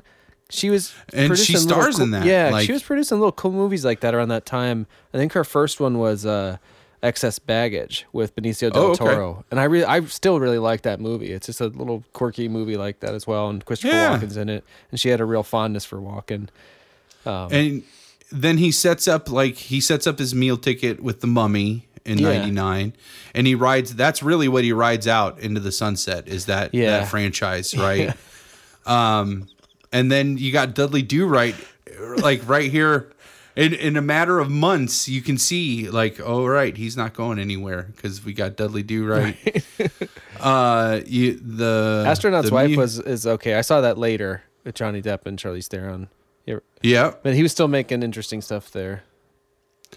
uh the muse chill factor outside providence love stinks Is Outside Providence? Does that have Alec Baldwin in it? Uh, Yes, that movie has the greatest uh, insult. Alec Baldwin calls some kid an ass bag. Is that the one I where think his that's like? Is that the one where his kid is getting ready to go? Wait, Peter Farrelly, Robert Farrelly, screenplay, Sean. Oh, it's a Farrelly brother. Alec Baldwin. Is it? I, think gotta. I gotta look and see what movie this is. Is this like? Is he getting ready to go? Like to college or something? His son is getting ready to go to college. Is that what that movie I, is? know, I remember very little about it other than that. I, that's almost the only thing I remember. And I also Does he play this like gruff, Yeah. like blue collar dad and yeah, like yeah. all right because uh, uh, that's so funny that you're like he's got one of the best insults and it's called ass bag. He also has one of the best it's like my rule of thumb for lovemaking. Because Oh, he's like movie? have in that movie because he's like having the birds and the bees talk with his son and he's like having sex is like going to chinese dinner. It's not over till you both get your cookies. And i'm like. that's that's brilliant like yes it's not over till you both get your cookies everybody gets their cookies Oh man. So that I mean, a lot of there's uh, only a handful of these movies that you read that I wasn't aware of in some way, but that one I kind of forgot, almost glossed over. I just remember that word, um, providence, stigmata. uh cool. stigmata stir of echoes blue streak I like Martin American- Lawrence too. I, I do. I always find that where's that at very watchable. Blue Streak was a Martin Lawrence movie. And Oh, yeah, I, yeah. I, always, I just always enjoy his personality and comedy and stuff. American Beauty, Breakfast, uh, Breakfast of Champions, For the Love of the Game, Bicentennial Man, Double Jeopardy, Jacob the Liar. See, like even their schlock, even their like, there's the stuff that they're just like, we're just putting it out because it's got these names in it and we know it'll make money. Even that stuff is like relatively good. Like that, you know? don't- they don't even make those kind of movies as often. I feel like. No, yeah. Um, the, then you got October one, Adventures of Elmo and Grouchland. Wow, right is that theatrical? Mystery Alaska, The Minus Man. oh, Three Kings. is cool. Yep. David O. Russell stuff is always fun. Random Hearts. Oh, Boys, Don't, Cry. Cry was a. came I out- mean, that's a rough movie, but I I That's a really love it. I I watched it a little bit for a while. Um, I really like. Yeah, I was a big fan, and actually Kimberly Peirce. I was so taken by her as the the director of that movie. I was like, oh man, what's she gonna do? And I, she kind of fell off my radar. I don't couldn't even tell you another movie of hers. Um, but um, when I watched, so I'm going through the Stephen King uh, catalog, and I read the when I read Carrie, I watched the Carrie from the '70s, but then there was the remake. There was two remakes, but one I couldn't get my hands on. But the most recent one with um, oh, the girl from uh, Kick Ass. Yeah, yeah. Uh, that's Uh, directed by Kimberly Peirce. So I was Is just a that little. Chloe Mor- Mor- Moretz something? She's got three names. It's I a think. yeah, and I'm looking at Chloe Sevigny in uh, Boys Don't Cry. But anyway, yeah, I I particularly really like that movie, even though it's Yeah. tough to watch. There's a really great documentary. Uh, it used to be on Netflix. It might still be on there, but it's on the MPAA and it's about the NC-17 rating. And um, Oh right, um, so, like Kimberly Peirce is one of the directors they talk to. They talk to Trey Parker and Matt Stone, uh, and uh, but a bunch of directors who like kind of had to fight that system and Yeah. avoid the NC-17 rating and uh, some of the stuff that they they pegged uh, to give Boys Don't Cry that NC like they tried to put the NC-17 rating on Boys Don't Cry and uh but yeah that that documentary is great it really will I make feel you like hate the it, I- MPAA I, I'm forgetting the title, and I feel like the the the co- the bot the well the This film is not rated or is something like that. rated. That's right. That's Yep. the one. Ooh, So- Fight Club. I Yep, Fight remember. Club. Um, I remember you being resistant to Fight Club before before you saw it, or maybe even after you saw it. yeah like i was not i i was not into the idea of fight club at all and you mentioned bart she was the one like it i in hindsight i realized it was a date but it was not a date to me Ah. Oh, really? and so we went Usually out that and it goes the other way out- around, at least in my life. Yeah. uh, and it came out on Sweetest Day. And so we were, I remember we went to, That's an Ohio phenomenon. Uh, it is, it is. Uh, but we went out and we were going to go see Fight Club because like Bart had made me read the, um, Rolling Stone did an interview with Brad. oh, I remember he was wearing a dress, Fi- right? On the- yeah, he was wearing the dress in that, and uh, because I was just I just wasn't buying into it, and she's like, "No, you gotta you gotta do this." And so we were in Fight Club, and I remember looking around, and there was a bunch of couples there, and I was like, "I got to be the only dude that was drugged here by a chick." Yeah. To see this movie, like all these other girls that are here probably got drugged here by their boyfriends, and then I watched the movie and it like changed my life. You know, Yeah. uh, oh man. That's uh, I um I was I was in because a I was um Brad Pitt was among the people that I followed and watched all of his movies, and Yeah. um I one of my favorites was Seven, which was their his previous collaboration with David Fincher, and so I was just like those two again, yeah, and and fighting Yep. I loved you know martial arts type movies, and I don't. I don't know if I thought it was going to be that. I don't think I really cared, but I was definitely not prepared for what uh, sort of mind fuck that was about to be, and how yeah, well, just how and the great other great thing, like that was another one that had an like a crazy twist ending, and like that was still new in '99. Like you that had was a Sixth big Sense, year for you that. had Yeah, you had Fight Club, American Beauty really ended on a twist, even though the first line like lets you know what's going to happen, but you yeah, don't yeah. expect it, and like uh, so oh, so many reasons. Cor- our buddy Corey, I don't know if you know this, but like when he was going through some romantic troubles a few years back, he in kind of a life transition, he watched Fight Club every day. and uh, seeing around the doesn't- time. None of that surprises me at all. Yeah, Uh, that's the uh, Omega Code, Bats, Story of Us, which of course is I watched it because Michelle Pfeiffer, but it's also a kind of a, it's got the same structure. Rob Reiner did it as when Harry Met Sally, which I also really love. Yeah, But it's a one timer. I only saw it the one time. The Omega Code, Bats, Bringing Out the Dead, Crazy in Alabama, The Best Man, Three to Tango, House on Haunted Hill, and Music of the Heart. So that gets us through. Oh, and Music of the Heart is. I also did Wes Craven uh, movies. I only got through ninety. I only got through the first Scream, but I started at the beginning. Um, but that was his one. So that, that's interesting. 1999. You have David Lynch and Wes Craven made both of them made their own only kind of straight movie, such as it, such Right. It is. Um, it's funny that it happened at the same time. The Bachelor, The Bone Collector, The Insider, Pokemon, the first movie, Yeah. Anywhere Uh, but the- here was a early Natalie Portman. The Messenger. Yep, Anywhere But Here, It's Dogma. Ooh, love that Dogma. Dogma. That's like that's still my favorite. I think Kevin Smith movie. That is yeah, I- that's outstanding. Ah, it's so good. Light It Up, Liberty Heights, Sleepy Hollow. I liked There's- Sleepy Hollow. That was uh, one of their early collaborations. I can't like Sleepy Hollow just because they never stopped making that. I like. Yeah, I I, I, that- think that's. That I think. Sleepy Hollow is what solidified that look, like Yeah. the Johnny Depp and uh, why am I losing his name now?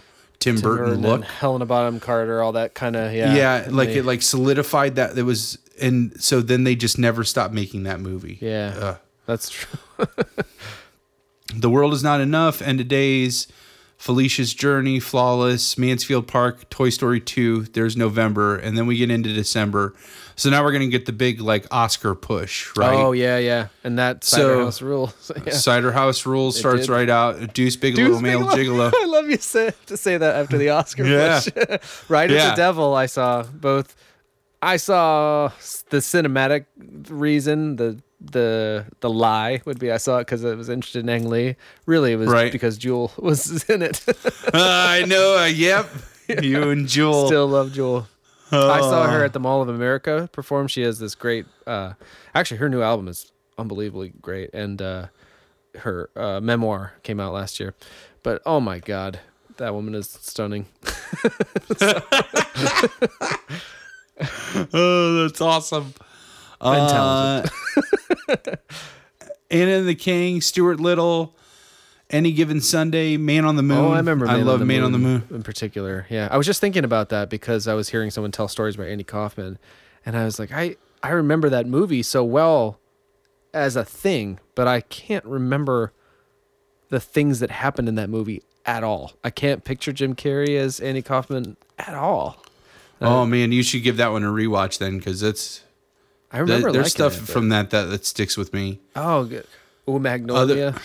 Other than uh, Courtney Love is in it, who oh really? there's a great uh, another great documentary on Netflix called Soaked in Bleach, which is like the rehashing of the um the Kurt Cobain. It's like it it's the private investigator that she hired around Kurt Cobain's quote unquote suicide who ultimately said I can no longer like I'm going to continue to investigate this case but I'm not going to take your money anymore because you are one of my prime suspects. Ooh, and that's in the movie. and that's like so this documentary they did like there was the older documentary called Kurt and Court Courtney. Yeah, I used to have that on VHS. Um, and he has like one segment in that documentary about how this is possibly something that happened.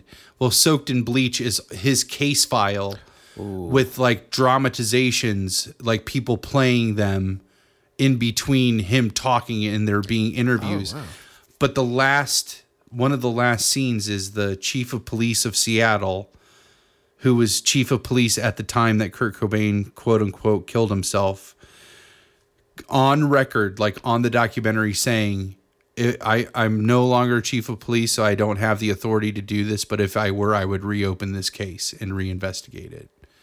Like, I mean, so I'm pretty confident Courtney Love had something to do with Kurt Cobain's death. Um, but that's there's the man on the moon. There's the long walk for a short trip. Oh, that's the Galaxy Quest. I Have you never seen saw this? that one. I'm aware of Oh. it. Is that good like Mystery Men is, or is it? Oh yeah, similar. It's fantastic. It, Sam it does, Rockwell. I it like does it does what mystery men did for like the superhero genre it does for like the star trek genre Uh, it's Oh, yeah. fantastic um magnolia which i i love i think one of paul thomas anderson's better ones I don't Uh, return to that one very often. Like I find my I don't have it, but I find myself wanting to watch Boogie Nights a lot because even though that is a heavy movie in a lot of ways, it is also so just watchable and funny in other parts. Whereas Magnolia is just kind of I just remember it as so heavy throughout.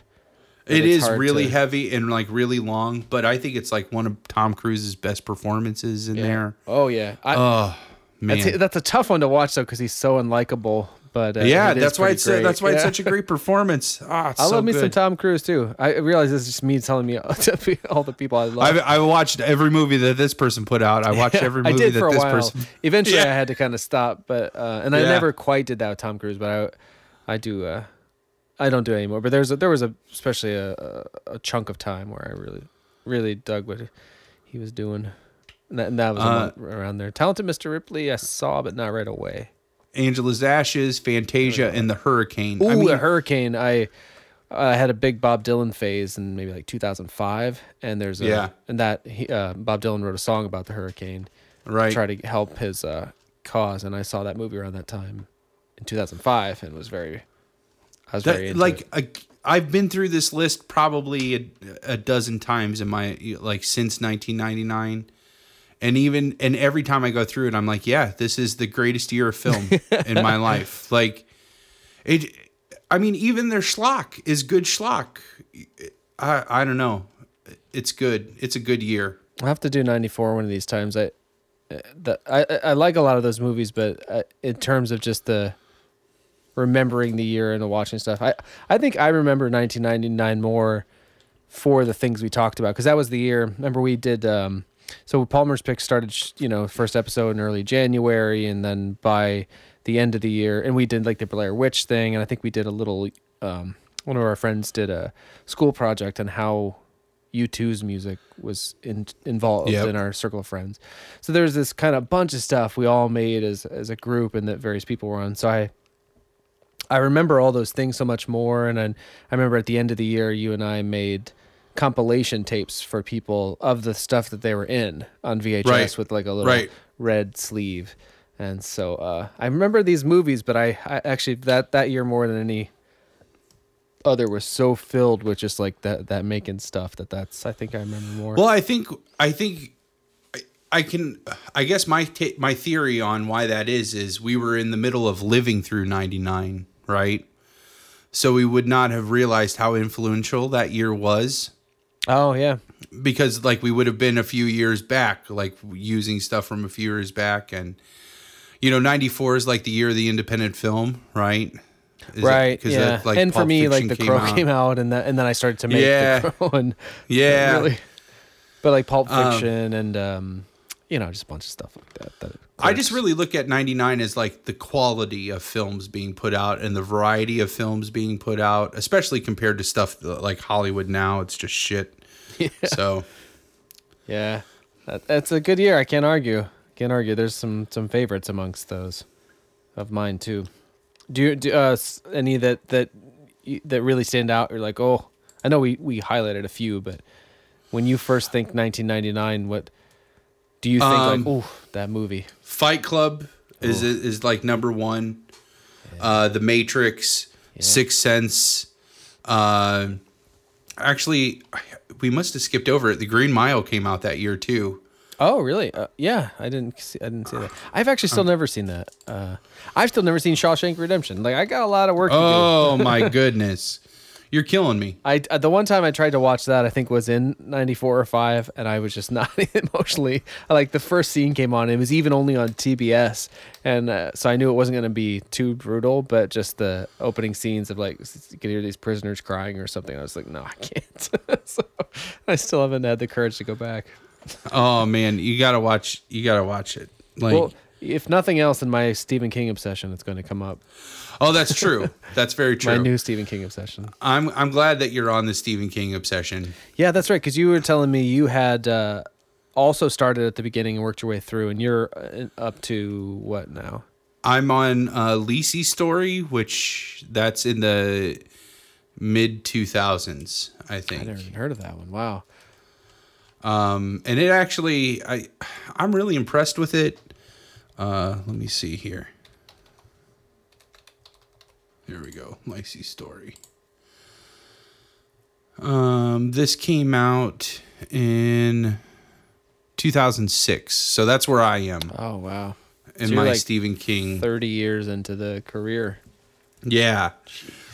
Um, Wow. Oh my God. And you said it's taken you about three years, right? yeah, I've been working on it for a while, like a long while. Do you do you break away and come back to it, or you just kind of No, I've been going from one Stephen King novel to the next Stephen King novel, That's and uh, amazing. oh, I love it. it's it's so cr- and I've done them all on audio. yeah, so, that's how I've been doing that too. Uh, which is really, I, I mean, and even he will argue that's the way to go. oh, really? So, oh, that's oh cool. yeah. Well, I mean, I, I'm sure he wouldn't argue that's the way to go. I say that's the way to go, but he loves the audiobook format. He Yeah. loves that idea, and uh, and I love that he fights to keep them unabridged on Oh, audio. yeah, yeah. So Yeah, you don't want uh, I mean, you're getting the full, the stand, and it. Uh, oh, it is so good. I know I have all these iconic things, and a lot of them come quickly in his career. So I, it's like, oh wow, Yeah. I got. I did do, do The Shining earlier, and actually then I did Doctor Sleep shortly thereafter. Um, so I'm gonna Okay. skip The Shining this time just so that I can keep, you know, or see, hear a new story because there's there's that's the only those two are the only I would need to skip. But um, the 80s i think are way way more prolific than the 90s in my opinion as far as his stuff goes like he i i, I mean the 80s there's so much that i mean even with him personally because he cleans up partway Oh, through yeah. the 80s and uh but like cujo and which he doesn't even remember writing Oh, that's- yeah, I like that's the that. joke you know and uh he's like, but I like it. just I like remember. it. It's, it. I just don't remember it because that was like the height of his like drug days, and uh, he picked the Dark Tower series back up in the '80s. It came out. The Stand. I think The Stand came out in the '80s. Yeah, there's so much good stuff that comes like that he writes in the '80s. That's just so amazing. So, but yeah, it's such a fun journey.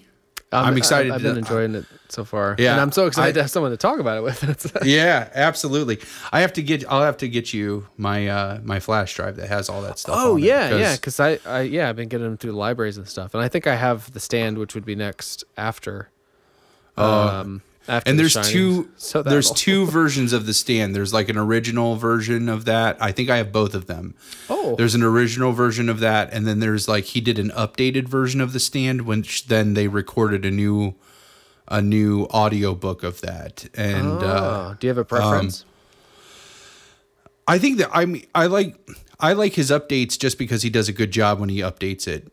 Unlike you know like Lucas, Doesn't who's like just call attention to itself, or yeah, it really doesn't. If anything, you just get more story. So, um, but yeah, man, the stand is a good one. that's what I've always heard. Yeah. Oh shoot! I, I just stuff. realized how long we've been going. it's a long Yeah. time, and then I also realized that I wanted to. You saw Ghostbusters, and you wanted to. Oh no, I don't know. I mean, when we start talking about like when we start getting some kind of format hammered out, like we can talk about Ghostbusters. Like it was good. Like should we save it? Oh, it, you did like it though. I I liked it. Like I, as one one of my friends uh, put it, he's like, "You're like one the only person on the planet, I guess, that liked it." But but I found other reviews. I just don't buy into the whole. It really, when it boils down, like people can't handle there being girl Ghostbusters. I think that's really what it boils down to. Yeah. and. Uh, I, I found a review that basically it summed up everything that I was feeling about it.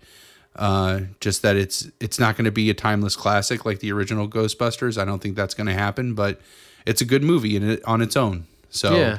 Oh, that's good. I I, I I'm a big fan of each one of those women, and uh, I like most of Paul Feig's movies, and so I was just like, yep, so just kind of dismayed when I was seeing little clips, and it's like, oh, this doesn't seem like it should as funny as it should be.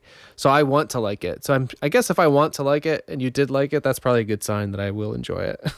yeah, it, it it was uh it was good. You know, like all- all of them were hilarious, and they all got their own time, and they all got to like develop as characters on their own. You know, uh, a lot of analysis on the original Ghostbusters, like uh, Winston, like just kind of gets thrown in.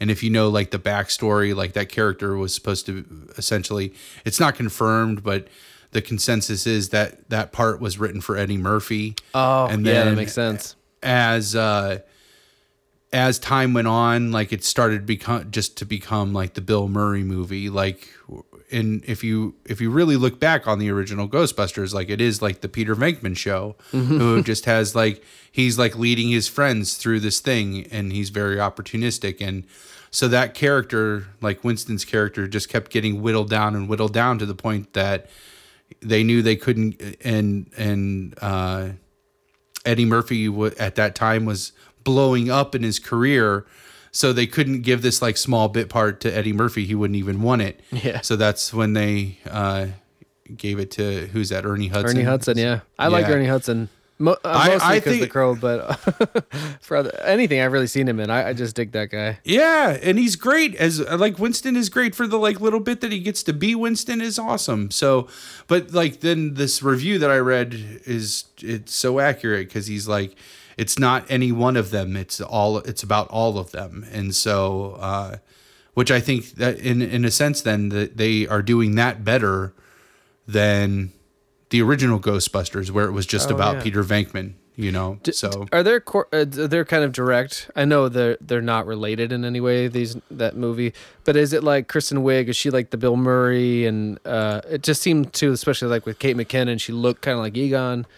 Is there yeah, kind of that I mean, I, I think archetypes that would they be the breakdown that I would I would associate it. So like Kristen Wiig is is Venkman and uh, Melissa McCarthy is Dan Aykroyd and uh, um, Kate McKinnon is is Egon, and then Leslie Jones. yeah, jeez, man, is she fantastic. But she like it- she you get to see her like outside and how she becomes a ghostbuster as opposed to like Ernie Hudson is just like if there's a steady paycheck involved, I'll believe anything you want. Right. You know, like that's his like that's your first introduction to him, you know, and uh, so um yeah, it, that that is essentially how they try to but that's really that's really about where the similarities end is like where you get that initial impression because i mean kristen wiig is not like a, a she is a little bit of a hornball i guess but not in the sense that peter venkman was and she's not opportunistic and she's uh yeah it, it's its own movie and just really there's so much exposition there. You know how like in the original Ghostbusters, like they're like chasing a ghost blindly through a library, and then that jumps to they have like they have the containment unit and the Ecto one and their proton packs and the traps and everything. All you don't get to see the jump in between them chasing a ghost around the library to them having all that stuff and this like you get the exposition of like how their equipment evolves over time and how they slowly get these things put together you know i i i just like it it was just great Oh, that's awesome. And it's I you know, if they're gonna remake it rather than just rebooting things the way that a lot of things are where it's really you don't add anything new. It's not really for a new audience. You know what? I didn't see it, but like, th- there need to be a Point Break remake, and uh, right right And this, where it's like you have it and you're remaking it with an all female cast and pe- fem- um, you know, comedians who are in the you know the prime of their career. Uh, at least some two of them, and the other two maybe more up and coming, but are all just unbelievably talented and um, in their own right. And then to put them all in one movie with the guy that kind of specializes in making these sort of female ensemble comedies. Yeah. Um, and then it's like a movie for I'm guessing like for like you know like little girls up to young women to just like that's it's a new Sure. thing for new people.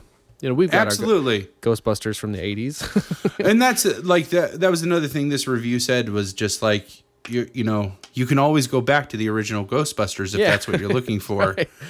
so um i i told ash after i saw it you know if you're gonna do a re like there's there's certain ways you should do a reboot and if you're gonna reboot uh something that has such a a, a cult following and that is so near and dear to your heart you have to like you can't just make that again right you Yeah. have to make something new to try to like you're you're not trying to get the same spirit you're trying to rekindle that spirit right so it should pay homage which it did uh arguably too much it paid homage like there's just every scene has some kind of homage to the original ghostbusters you know Oh. like um in some way shape or form. But it does that very well. It lets it's its own movie. It does that very well. Uh and like you know people complain about the computer generated stuff. If they would have had the capability to do computer generated effects in the 80s when they made the original ghostbusters they would have. You know like i'm getting tired of people saying like oh they use too much computer stuff. That's just the like the times we live in Yeah. you know? Like you can't you're not going to get away from it. And i mm. love now that there's like this resurgence of practical effects so that when you have somebody that takes the risk on doing practical effects you can really enjoy it because eh, i mean if we go back to the 80s when all there was was practical effects there was shitty there was the majority of shitty practical effects compared and to like really good ones stuff. you know what i mean and there's there's still really good computer generated stuff that happens so Yeah, it just doesn't call it. You just can't tell. You Um, Yeah, know, usually in the best case scenario, you Yeah. think, oh, that's computer bullshit. yeah.